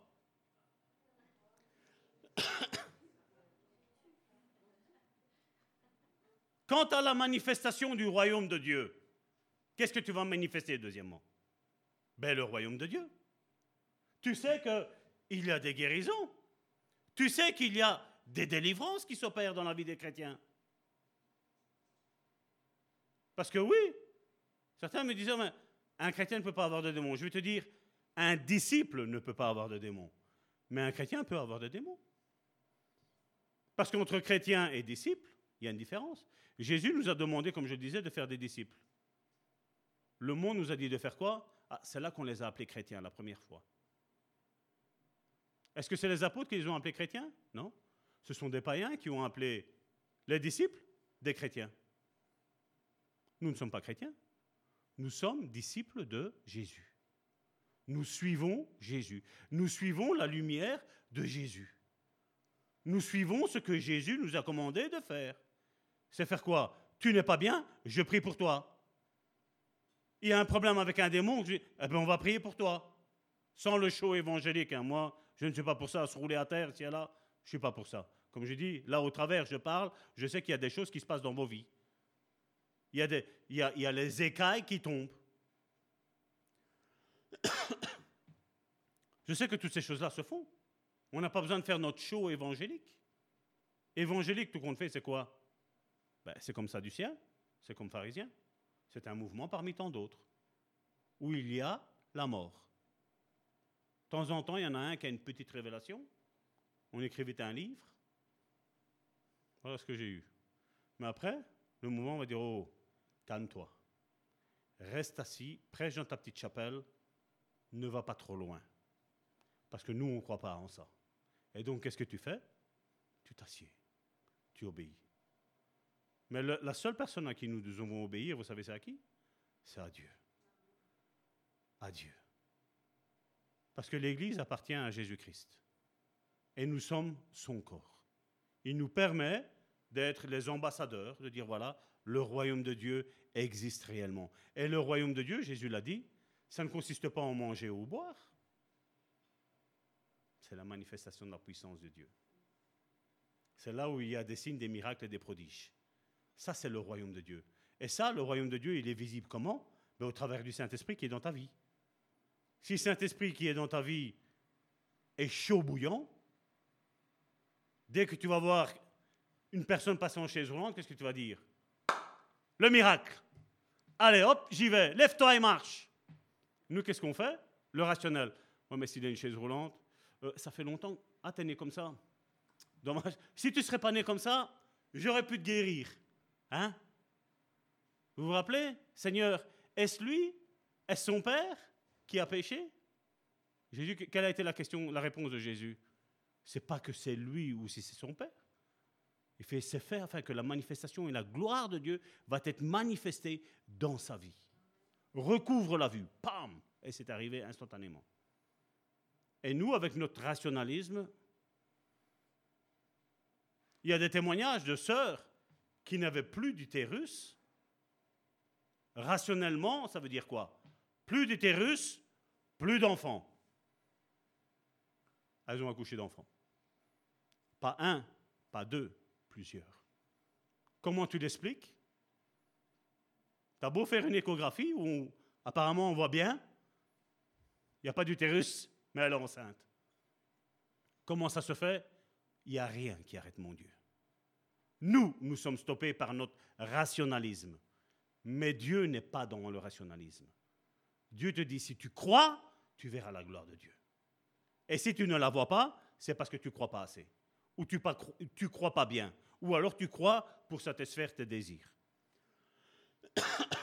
si nous avons la révélation de qui est Christ, troisièmement, en nous, ben, nous lui permettons de manifester le royaume de Dieu. Mais la grande question est, qu'est-ce que le royaume de Dieu? Si je pose cette question-là, ben certains vont me dire, voilà, Apocalypse, dit que les routes sont pavées d'or, qu'il y a un trône, qu'il y a l'agneau. Voilà, on va nous expliquer ce qu'il y a là. Je veux dire, une des caractéristiques du royaume de Dieu, regardez, on la trouve dans Romains chapitre 14, verset 17. Car le royaume de Dieu, ce n'est pas le manger et le boire, mais voici ce que c'est le royaume de Dieu. C'est la justice, la paix et la joie. Et pour certains, zut alors. Parce que certains chrétiens, ils rigolent tout le temps. Là. Ah! mais c'est beau de montrer une apparence qu'on rigole. Mais l'intérieur, comment il vit? Il est précisé, la justice, la paix et la joie par le Saint-Esprit. Trois choses. Ça, c'est ce, ça, c'est ce que ça touche le royaume de Dieu. Maintenant, vous irez chercher dans vos Bibles Jésus-Christ comme ministère. Je ne parle pas de ministère selon ce qui est mis dans Ephésiens chapitre 4, verset 11. Je voudrais vous dire quel est le ministère, quel est le, service que Christ a eu dans son Église. Ben Christ, il a eu trois choses. On a vu que c'est un mystère qui est caché. Hein. Comme je dis, je ne dirai pas tout. Ça, vous devez le chercher. La Bible nous dit clairement, et c'est limpide, que Jésus est roi. Vous pouvez dire Amen si vous êtes d'accord. Jésus est roi. Jésus est prophète. Quand je dis que Jésus est prophète, il n'y a, a pas un verset qui vous remonte à la tête? Quand à un moment donné, on a attaqué Jésus, et Jésus, qu'est-ce qu'il a répondu? Un prophète n'est méprisé que dans sa propre famille.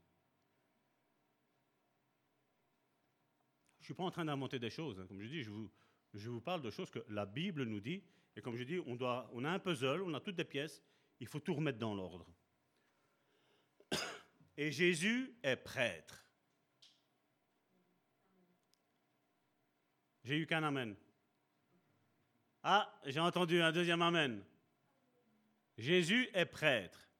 Je suis le bon berger, Jésus a dit.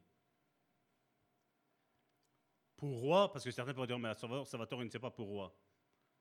Celui-ci est le roi. Celui-ci a dit qu'il est le roi des Juifs. Vous vous rappelez la pancarte qu'on a mis au-dessus de Jésus? Jésus était roi, prophète et berger. Trois choses.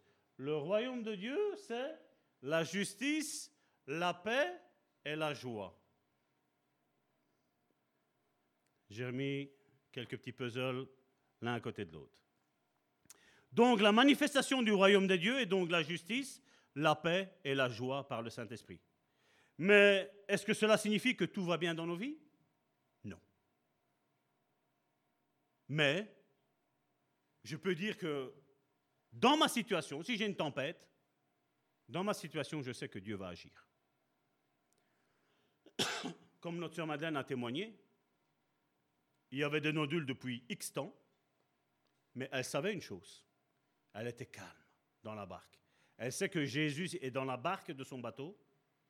Et qu'est-ce qu'elle fait? Elle est paisible. Seigneur, je crois en toi.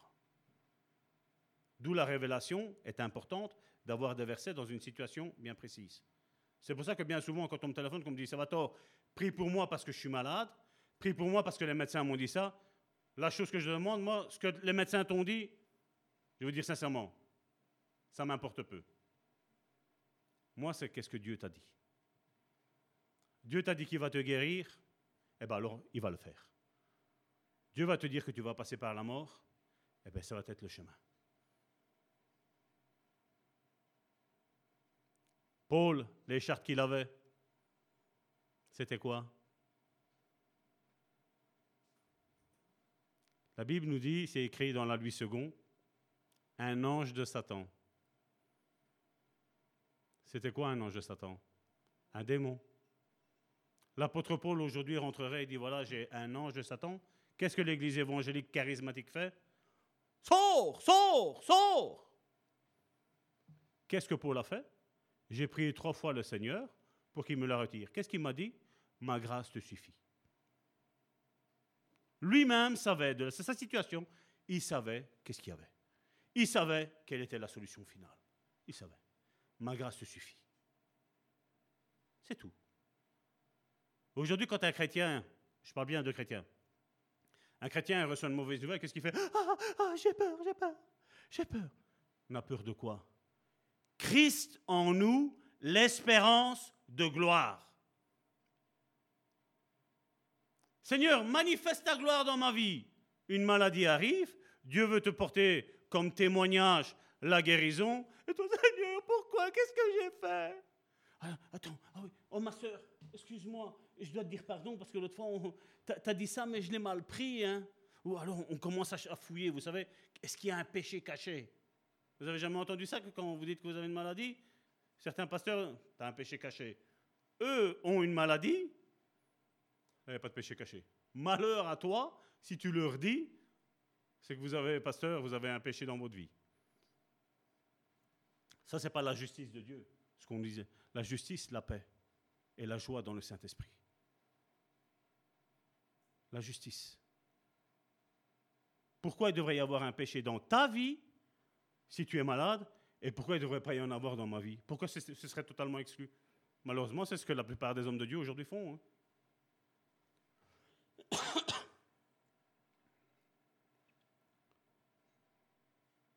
Donc, comme je disais, la manifestation du royaume de Dieu dans ma vie, c'est que voilà, il y a une situation chaotique qui arrive dans ma vie.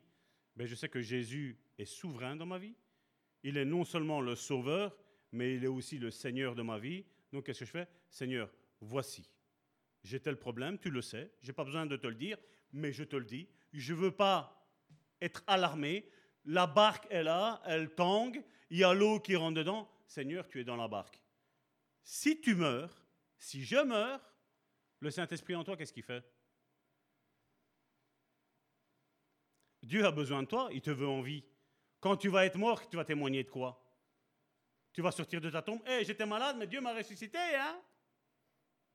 Non. Dieu a besoin de toi en vie et en bonne santé pour témoigner de ce qu'il veut faire dans la vie, la tienne, mais aussi dans la vie des autres. Il y a des hommes de Dieu qui ont tourné le monde entier. Regardez Nicky Cruz. Hein. Il était un bandit, Dieu l'a touché, l'a repentant, ben, il a tourné au travers le monde avec son témoignage. Voilà qui j'étais. Rien que ça. Et tout le monde, qui ne connaît pas Nicky Cruz, tout le monde le connaît.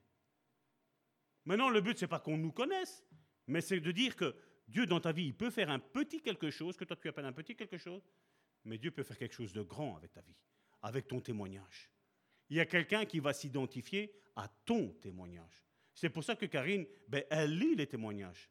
Pourquoi? Ben, Non seulement parce que, de un, ils sont réels, parce qu'ils sont écrits, mais de deux, ici, ça vous fait quoi? Ben, Vous avez votre foi qui se fortifie. Il y en a, on a des témoignages. Ça fait 30 ans que je suis dans l'église, il y avait un témoignage ainsi. 30 ans que je suis dans mon église, j'ai jamais entendu que Jésus guérit. 30 ans. Et on a parlé de quoi? On a parlé de quoi? Je crois que vous auriez autre chose à faire que d'être ici à m'entendre mes clowneries. Hein. Mais je ne suis pas en train de faire le clown, je suis en train de vous manifester le royaume de Dieu, de ce que Dieu veut faire. Et aujourd'hui, voilà, ça a passé par notre sœur Madeleine qui a témoigné de ce que Christ a fait dans sa vie. Maintenant, si Dieu l'a guéri, vous pensez quoi? Ben, C'est que Dieu va travailler au travers de ses mains la guérison vis-à-vis des autres. Parce qu'elle a goûté à ça. Elle sait comment il faut avoir la foi pour croire. Elle sait l'attitude qu'il faut avoir à faire. C'est quoi? À mon avis, si on n'aurait pas eu les mouchoirs, j'aurais fait l'huile avec mon doigt, notre sœur Madeleine, elle aurait voulu que je coupe mon doigt, que je lui donne. Elle l'aurait fait. Pourquoi? Parce qu'il y avait une conviction en elle, qu'il y a quelque chose, il y a le Saint-Esprit qui lui a dit, prends ce mouchoir. Et comme elle a reçu au travers de cette onction la guérison, mais ce pourquoi elle a fait cet acte chez elle, ben ça va se produire. Il va y avoir le miracle qui va se produire. Mais nous devons démontrer à Dieu que nous avons une réelle foi, que nous ne doutons point en sa parole. Parce que le royaume de Dieu, c'est ça. Et donc, comme je dis, ça représente trois choses. Jésus le prophète, le sacrificateur et le roi. C'était les trois ministères, les trois appels que Jésus a eus, qu'il a manifestés. Et avant de parler des trois ministères de Jésus, je vais vous parler d'une révélation aussi que, encore une fois, j'ai eue. Prenons Genèse, chapitre 2, verset 10. Tu vois, on va y arriver au fleuve. Genèse, chapitre 2, verset 10.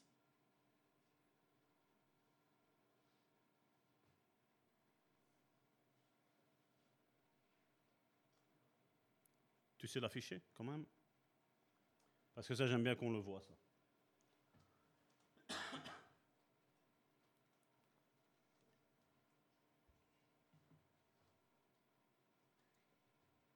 La Genèse, le commencement de tout. Un fleuve sortait d'Éden et arrosait le jardin.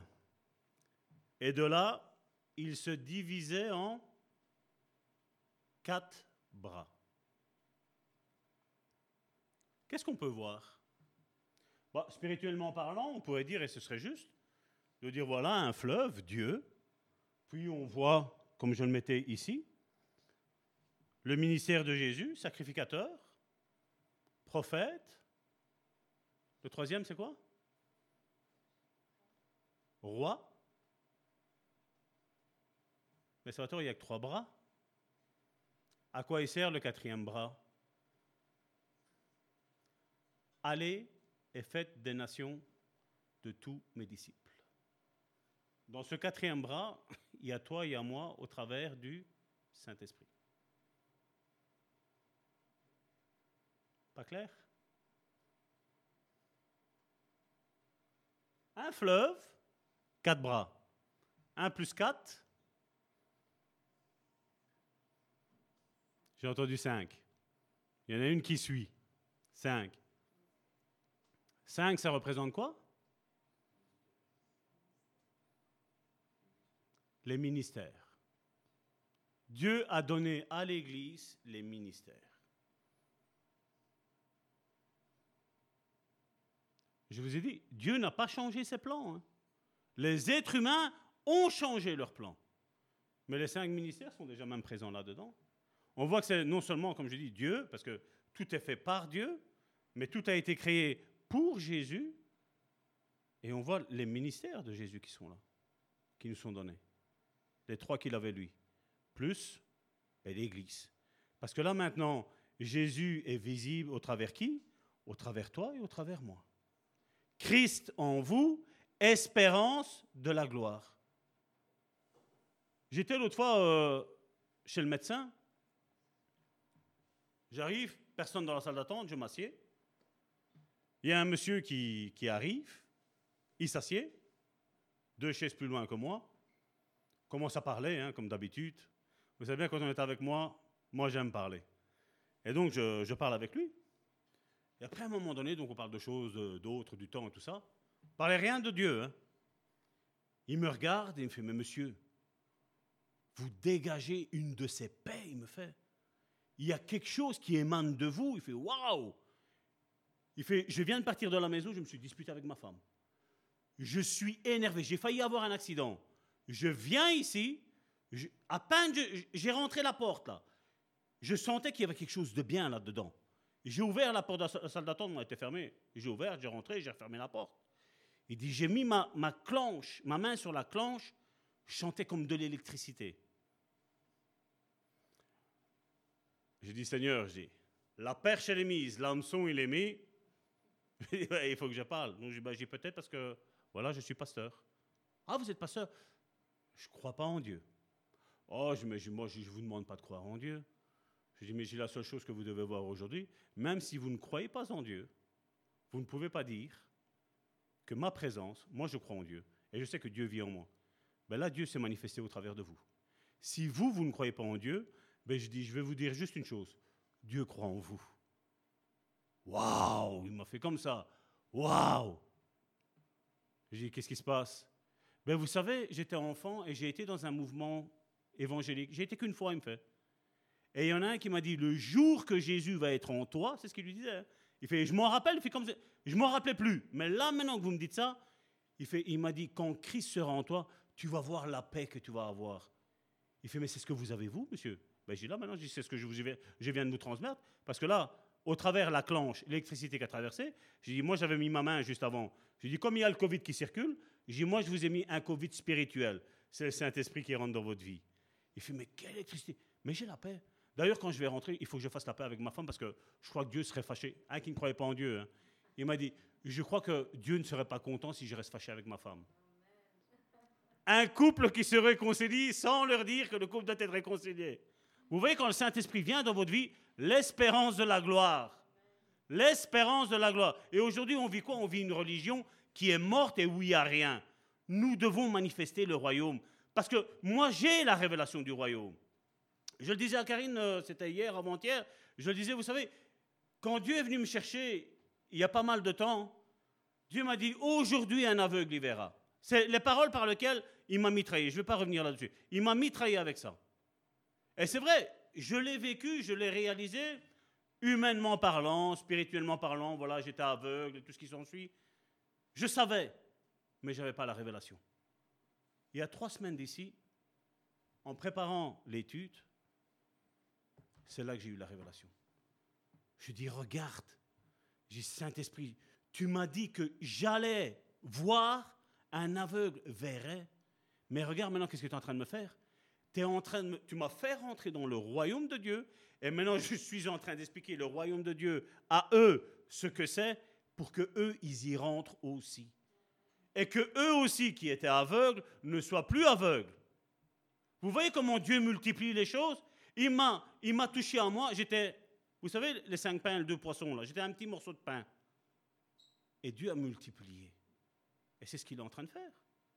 Des frères et des sœurs sont bénis au travers de ce ministère que nous sommes en train de faire. Mais ce n'est pas nous. Comme je dis, toute la gloire revient à Dieu, parce que c'est lui seul qui mérite d'être loué, d'être adoré, d'être élevé. C'est seul son nom qui fait ça. Et quand je dis, quand, tu as la révélation de ça, tu sais que tu t'importes peu de ce que les hommes, tu t'en importes de ce que les hommes vont dire. Ah, j'ai aimé ta prédication, j'ai pas aimé. Tu t'en moques. Parce que tu sais que tu étais là présent parmi le Saint-Esprit. Le Saint-Esprit a utilisé le serviteur inutile que je suis. pour vous donner à manger, pour vous donner à boire. Et donc maintenant, on va rentrer dans un sujet de révélation. Donc, comme on l'a dit, justice, paix et joie. Retenez ça. Justice, paix et joie. La justice, qu'est-ce que ça représente À votre avis? C'est le ministère prophétique. Donc Jésus était prophète, on a parlé. Le prophète, il était la bouche de Dieu. D'ailleurs, si, euh, dans la version, je crois que c'est Parole de vie, euh, il nous est dit comme ça, quand on parle de prophète, il n'est pas mis prophète. Il est mis le porte-parole de Dieu. Quand vous regardez la télévision, un exemple, nous avons Testachat ici en Belgique. Ben, généralement, ce n'est pas le directeur de Testachat qui parle, c'est le porte-parole de Dieu. C'est vrai que le directeur est le chef, mais qui est-ce qui parle? C'est le porte-parole. C'est la personne qui est désignée pour dire, voilà, je parle au nom du directeur. Nous, nous parlons au nom de Dieu. Quand nous sommes, comme je dis, nouvelle naissance et, tous les pas. Donc les prophètes étaient la bouche de Dieu et qu'est-ce qu'ils annonçaient? La justice. Regardez dans la Bible, généralement les prophètes, ils étaient accompagnés d'une foule énorme de personnes. C'est pas vrai? Vous vous rappelez Élie? Je suis resté le seul en Israël. Dieu l'a consolé, il a dit non, non, ne te recasse pas. Il y en a encore, je ne sais plus combien c'était, 450 7000. 7000 qui n'ont pas encore plié les genoux sur balle. Donc on voit encore une fois que un ministère prophétique, peu importe ce que Jézabel dit, lui ne se plie pas. Lui, il se plie à ce que Dieu dit. Il ne se plie pas au gouvernement de ce monde, il se plie à ce que Dieu dit. Si maintenant le monde dit quelque chose qui est en accord avec la parole de Dieu, gloire à Dieu. Si, si le monde me dit, voilà, ça va tort, tu ne dois pas tuer, gloire à Dieu. Parce que Dieu ne veut pas justement que je tue. Donc je m'accorde, parce que je suis le porte-parole de Dieu. Nous sommes ce ministère prophétique. Et ici, nous y croyons. Donc, le prophète, il parlait à l'homme intérieur. Qu'est-ce qu'il disait, le prophète, généralement? Changez vos voies, détournez-vous de vos voies, revenez à l'éternel. Je vous dis, Jérémie, il y a le livre de Jérémie et il y a un autre livre. Hein. C'est les lamentations de Jérémie. Hein. Jérémie, sur tout son ministère, il n'y a pas une seule personne, une seule personne qui est revenue à Dieu. Pas une seule. Est-ce que son message n'était pas bon? Il n'était pas bon pour eux. Mais est-ce que son message était bon? Oui, qui était bon. Parce que c'était exactement ce que Dieu voulait. Et aujourd'hui, on cherche des grandes églises. Hein? Ah, là où il y a des grandes églises, voilà. Ça, c'est la volonté de Dieu. Ça, c'est Dieu est présent. Dieu n'est pas présent. Je vais vous dire, Dieu n'est pas présent. Dieu est présent quand il y a des hommes et des femmes qui se lèvent dans la prière, des hommes et des femmes qui se lèvent pour l'Église, des hommes et des femmes qui disent, voilà, qu'est-ce qu'il y a à faire? Voilà, je suis là, Seigneur. Parle, ton serviteur, il écoute. Qu'est-ce qu'il y a à faire? On proclame la justice. T'as beau être ou ma femme, ou je vais prendre eux, ou ma femme, ou un de mes enfants, s'ils ont tort, en tant que pasteur, je dis, tu as tort, le frère ou la sœur a raison. La justice, c'est établir ça. Il ne se plie pas au lien de sang. Il dit, s'il y a quelque chose qui est juste, il fait ce qui est juste. Il ne fait pas d'acceptation de personne parce que tu m'as donné dix pains et un poisson. Non. Il ne fait pas acceptation de personne. On peut faire tous les holocaustes qu'on veut. Dieu maintenant, il n'en accepte aucun. Aucun ne lui est agréable. Pourquoi? Parce que Jésus-Christ a été l'Holocauste parfait. On n'a plus besoin de rien faire tout ça. Nos œuvres, Dieu n'a que faire de nos œuvres. Mais nous allons démontrer que nous sommes sauvés en faisant des œuvres. Montre-moi ta foi, sans les œuvres, je te dirai que tes œuvres, ta foi, elle est morte. Mais si tu as la foi et tu as les œuvres du Seigneur par le Saint-Esprit, ben là, ta foi, est vivante, ta foi, elle est efficace. Si Dieu se présenterait devant toi là maintenant et te dirait, qu'est-ce que tu as fait pour moi? Qu'est-ce que tu lui répondrais? Je vous laisse réfléchir à ça. Imagine Dieu se présenter à toi et te dit, voilà, toi, qu'est-ce que tu as fait pour moi? Qui t'a sauvé? Qui t'a pardonné? Qui t'a aimé? Je m'arrête là.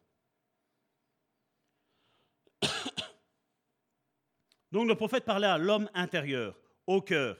Il établissait sa justice et ça commençait à jaillir comme des fleuves d'eau vive. Ça vous rappelle quelque chose?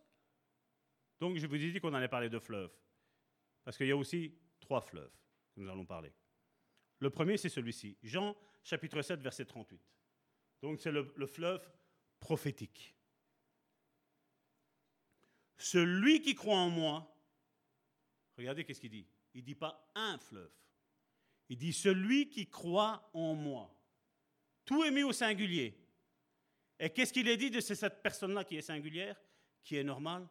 Il dit des fleuves d'eau vive couleront de son sein, comme dit l'Écriture. Trois ministères, trois fleuves. Puis nous avons le deuxième ministère de Jésus, c'était, il était sacrificateur. Donc là, je fais les grandes lignes, hein, comme ça, je vais clôturer parce que la semaine prochaine, si j'ai fini ici, on n'arrivera pas. La semaine d'après, on va parler aussi des promesses, des promesses que Dieu nous a faites. donc la paix, donc on l'a vu, hein, donc tantôt je l'ai dit, la paix, ça représente le ministère sacerdotal de Jésus-Christ, donc le sacrificateur, le bon berger. Dans l'Ancien Testament, lorsqu'une personne péchait, elle se rendait auprès du prêtre pour offrir un sacrifice et obtenir le pardon des péchés. Dans le temple, où le prêtre exerçait sa tâche pastorale, par l'imposition des mains, le prêtre transférait les péchés de la personne, donc il y avait imposition des mains. Il priait pour la personne qui avait péché, donc euh, il venait se confesser. Vous savez qu'on nous dit dans nos milieux évangéliques, moi je me confesse qu'à Dieu. On critique, vous savez, l'église mère, là. Vous savez, on se mettait dans un... Comment? Mais je ne voulais pas dire ce mot-là, parce que je ne veux pas qu'on identifie. On se mettait dans un lieu, et alors on parlait avec ce, ministère, je veux dire, qui était là, et on parlait, et alors on disait, mais l'Église catholique, ils font ça. Oh, je, je l'ai dit. Excusez-moi. Donc, voilà, et ils font ça. Ouais. Mais c'est ce qui se passait. Hein. Donc, la personne qui avait péché allait auprès de, du, sacerdoce qui était là, du, prêtre. Et donc, le prêtre priait pour lui, dire Seigneur, voilà, j'implore ta miséricorde, parce que il est vrai, même si de nos jours, on a déjà tout vu, hein, de nos jours, un pasteur, un prêtre qui parle mal de quelqu'un qui a péché, ça fait quand même mal. Normalement, je devrais dire, normalement, on ne devrait pas voir ça. Mais malheureusement, 9 sur 10, on le voit. Hein. On le dit, et après on cachette, c'est dit, euh, ou alors même du pupitre, ça on l'a vu aussi, ça. Du pupitre, c'est dire, ah, mais un tel, euh, voilà. C'est des choses, comme je dis, ça reste entre la personne qui a fait mal et le, sacrificateur, donc le, pasteur. Donc ça reste entre eux. Il prenait les péchés, donc il disait Seigneur, voilà maintenant, je transfère ces péchés sur l'animal et on l'égorgeait. C'est comme ça que ça se passait. Et donc là, la personne avait la rémission de ses péchés. Et il y avait une bête qui était offerte en sacrifice. Elle devait mourir. Nous, nous savons maintenant ce que Jésus a fait pour nous. Et là, maintenant, la même chose, chaque fois que nous péchons, nous avons un avocat auprès du Père. Ce qui veut dire que voilà, il n'y a plus lieu d'avoir de, relations d'aide et de cœur Non, il faut, la, il faut la faire. Parce que comme je dis, il y a des péchés qui sont récurrents. Il y a des, il y a des personnes que je connais. Ils ont prié pendant X ans, ils n'arrivent jamais à l'avoir. Tu vas prier pour eux, tu vas prier contre un esprit d'impudicité, un esprit d'adultère, un esprit de mensonge. Tu brises ce lien-là, c'est fini. La personne est libérée. Et c'est ça qu'on est venu faire. Hein. Quand Jésus a roulé le rouleau d'Ésaïe, c'est ce qu'il a mis. L'Esprit du Seigneur est sur moi. Il m'a oint pour. Et donc il y a toute une panoplie de choses. Ça, c'est la même chose.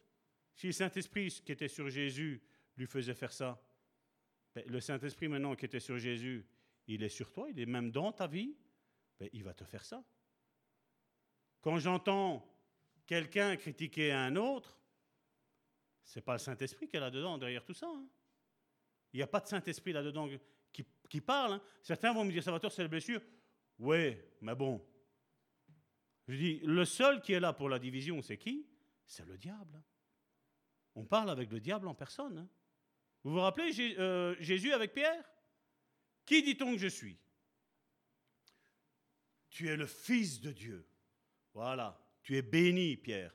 Parce que ce n'est pas la chair, le sang qui t'ont révélé ça, mais c'est l'Esprit de mon Père qui t'a révélé ça. Et puis, voilà, il annonce ce qui va arriver. Donc, c'est toujours Pierre, béni de Dieu, rempli du Saint-Esprit. Deux versets plus loin. Arrière de moi, Satan, tu me mets en scandale. À la même personne, Pierre. Mais Pierre, il était quoi? Ou un du Saint-Esprit ou un du diable? Vous voyez qu'on peut avoir le Saint-Esprit et être loin aussi du diable, à parler mal, hein, à ne pas comprendre la volonté de Dieu. hein. Parce que là, Jésus était en train de dire, voilà, je, suis venu pour mourir à la croix et je dois aller jusque là-bas. Je dois aller à la croix. Je dois y mourir. Là, sur la croix, vous allez me voir mourir. Et Pierre, non, non, que ça ne plaise à Dieu, ça ne t'arrivera jamais. C'était écrit dans la parole de Dieu, hein, ce que Jésus devait faire. Nous, aujourd'hui, qu'est-ce qu'on dirait? Non, mais ma soeur, mon frère, non, tu sais, bon, on va mettre des gants. Non, Jésus a été clair. Arrière de moi, Satan. Tes pensées ne sont pas les pensées de Dieu. Et on voit que quand on n'a pas la pensée de Dieu, ben, on fait la pensée de l'ennemi. Il n'y a que deux chemins. Et donc on voit que le, ministère de sacrificateur, aujourd'hui, nous, sommes tous sacrificateurs. hein. À la base, on a tout ça. Nous sommes un, un sacerdoce royal. Regardez. Ézéchiel chapitre 47, verset 9. Regardez ce que produit cette autre feuve. Tout être vivant qui se meut vivra. Partout où le torrent coulera, il y aura une grande quantité de poissons. Car là où cette eau arrivera, qu'est-ce qu'il est mis? Les eaux deviendront saines. Et tout vivra partout où parviendra le torrent. Donc on voit que le sacrificateur, selon le plan original de Dieu, c'est qui donne la vie. Aujourd'hui, quelqu'un va entendre une prédication de Salvatore de dire voilà, à un tueur, ben voilà, Dieu t'a pardonné. On va dire voilà, si Salvatore a pardonné celui-là, c'est parce que lui est un tueur. Si toi tu vas faire la grâce à quelqu'un du péché qu'il fait, il fait la même chose. Qui te l'a dit? Parce que le ministère que nous avons en nous, là où il y a le fleuve qui part, le torrent qui part, qu'est-ce qu'il fait? Il assainit. Et il y a une grande quantité de poissons. Ce sont des personnes. hein. Qu'est-ce que ça représente, bibliquement parlant, la mer? Ça représente le monde. hein. Qu'est-ce qui habite dans la mer? Des êtres humains? Non, des poissons. Les poissons, c'est quoi? Vous vous rappelez Pierre? Qu'est-ce qu'il faisait? Il pêchait des poissons. Qu'est-ce que Dieu lui a dit? Maintenant, je vais te faire pêcheur d'hommes. À qui il a donné les l'église? À Pierre. Une autre pièce de puzzle est mise? Amen. Peut avancer?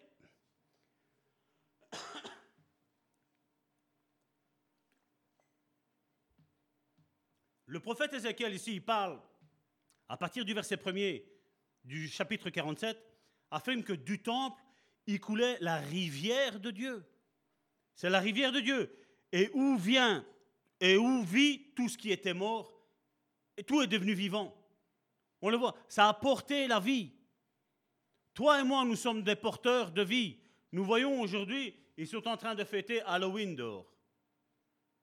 Nous, nous ne nous adhérons pas à ça. Nous nous adhérons à quoi? Nous sommes des porteurs de vie. Parce que je suis dans le torrent qui découle de Dieu, qui m'emporte, et je viens t'apporter la vie. Tout ce qui était mort dans ta vie, mon frère, ma soeur, je viens maintenant, en tant que qualité de prophète, dire que ça va reprendre vie. Ça va reprendre la vie. Là où il y avait des airs de ta vie qui étaient morts, je proclame la vie, mon frère, ma soeur.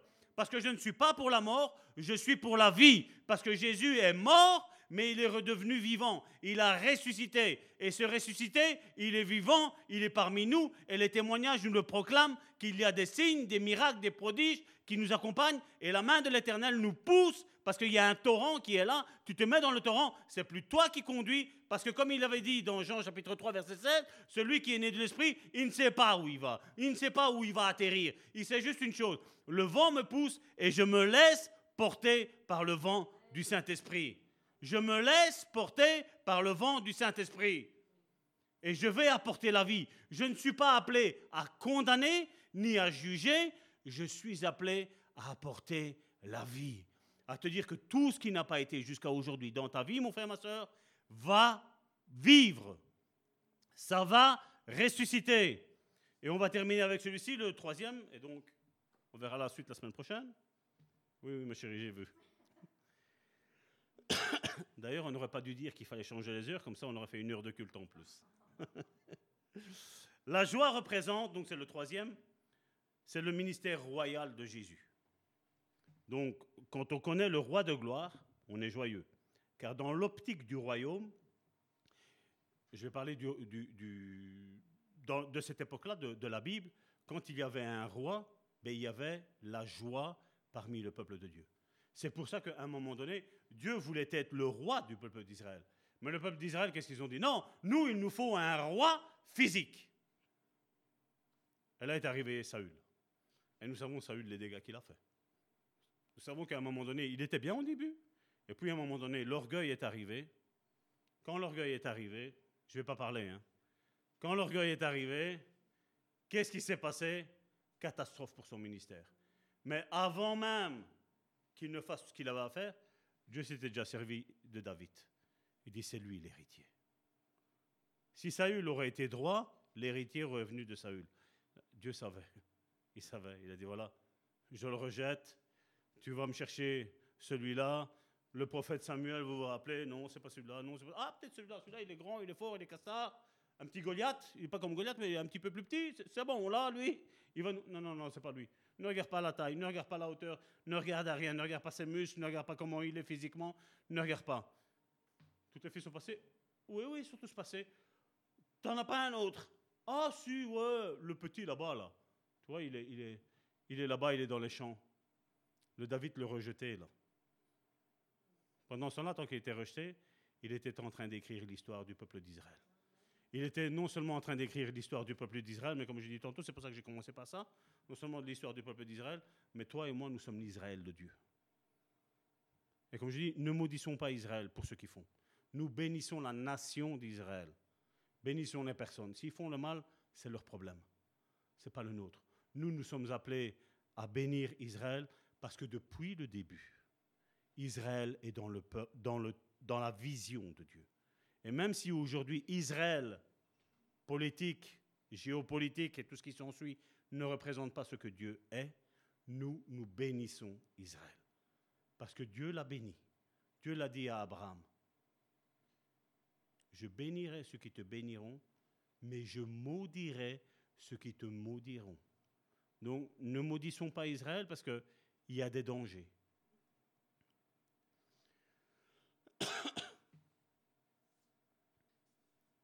Et donc, dans l'optique biblique, ben, il suffit d'avoir le roi.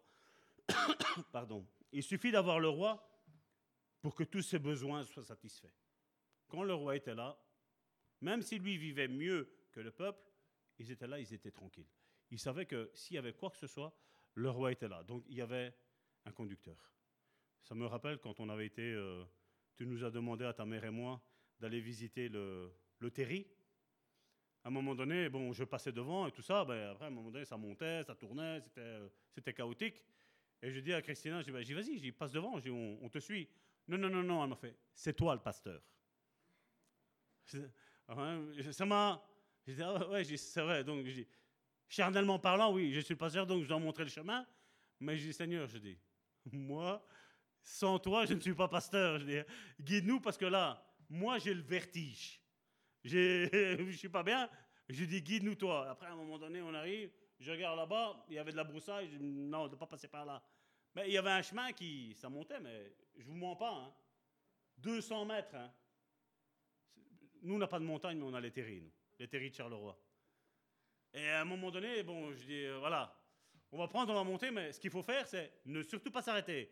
Parce que si tu t'arrêtes pour redémarrer en plein milieu de la côte, tu n'arriveras jamais. J'ai dit, il faut partir et courir jusque dans le fond, jusqu'au-dessus. Qu'est-ce qu'on a fait? Vram Je suis parti, j'ai montré le chemin. Tu arrives au-dessus, ah on monte, on monte, on monte, on monte, encouragé, vous savez, comme euh, la vidéo qu'on a. Ah on monte, on monte, on monte. Quand on est arrivé là au-dessus, on arrive au-dessus, il y avait des escaliers. Et c'était plus facile les escaliers que de le monter par on est. Mais ça m'a appris des choses. Ça m'a appris des choses. Et c'est vrai, tantôt on disait Qui montera sur ta montagne sainte L'homme innocent demain avec un cœur pur.